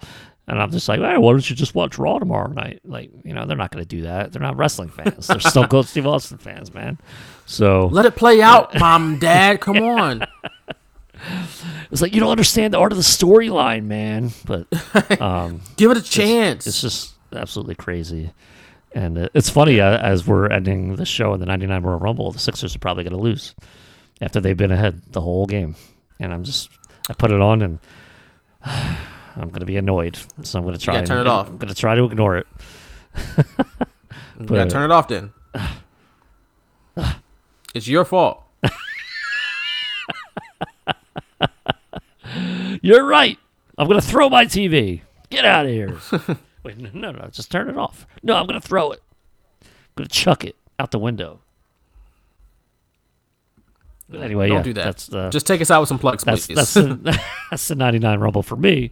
Uh, and you can follow me at Nick Pacone on Twitter and follow us at Shooters Radio on Twitter. We're on Facebook at facebook.com slash Shooters Radio. And you can also listen to this podcast at phillyinfluencer.com and phillyvoice.com. I am at Vaughn M Johnson on Twitter. You can check me out on there, or sometimes out here in these streets. You only see me really out here in these streets, and as more people get vaccinated, though. So, uh, so not too much longer. Um, or, or hopefully soon. I'm out here, uh, because more people are getting vaccinated, obviously. But uh, you can find my writing at PhiladelphiaEagles.com. I got some big stories coming up for Black History Month. Uh, so keep an eye out for that. Of course, Patreon, patreon.com slash shooters radio. Uh, check us out on there for some exclusive content. Send your requests just like Chris Johnson did. Send your requests to patreon.com slash shooters radio if you want us to cover a wrestling based piece of content we'll do it. We'll fulfill that request. Just head over to patreon.com slash shooters radio. Also, check us out on Fox Sports The Gambler, right? Then, you know, our boys John Jansen and Jason Finelli, they hooked us up over there earlier today, right, Nick? Yeah, yeah, it's gonna be uh, it'll be podcasted on uh, the Fox PHLGambler.com, but also I will have it added to our feed, uh, so you'll be able to hear that uh, by Friday. So definitely before the Rumble, it'll be up, and uh, it'll it'll be up there for you guys. All right. Well, for you know, make sure you go check that out and hear us talk about this year's Royal Rumble. Uh, we're not gonna waste too much time on our airwaves doing that, but we're doing on Fox Sports The Gamblers airwaves. Yeah, Talking about this year's Rumble, so talk a lot about the betting odds and stuff like that going into the match. So it's a lot of fun. Thanks to John Jansen and Jason Finelli for having us on. It's a lot of fun earlier. Uh, but go check that out. But for Nick Pacone, I am Vaughn Johnson. Thanks for listening to episode 270 of The Straight Shooters, and we'll catch y'all again next week. Peace.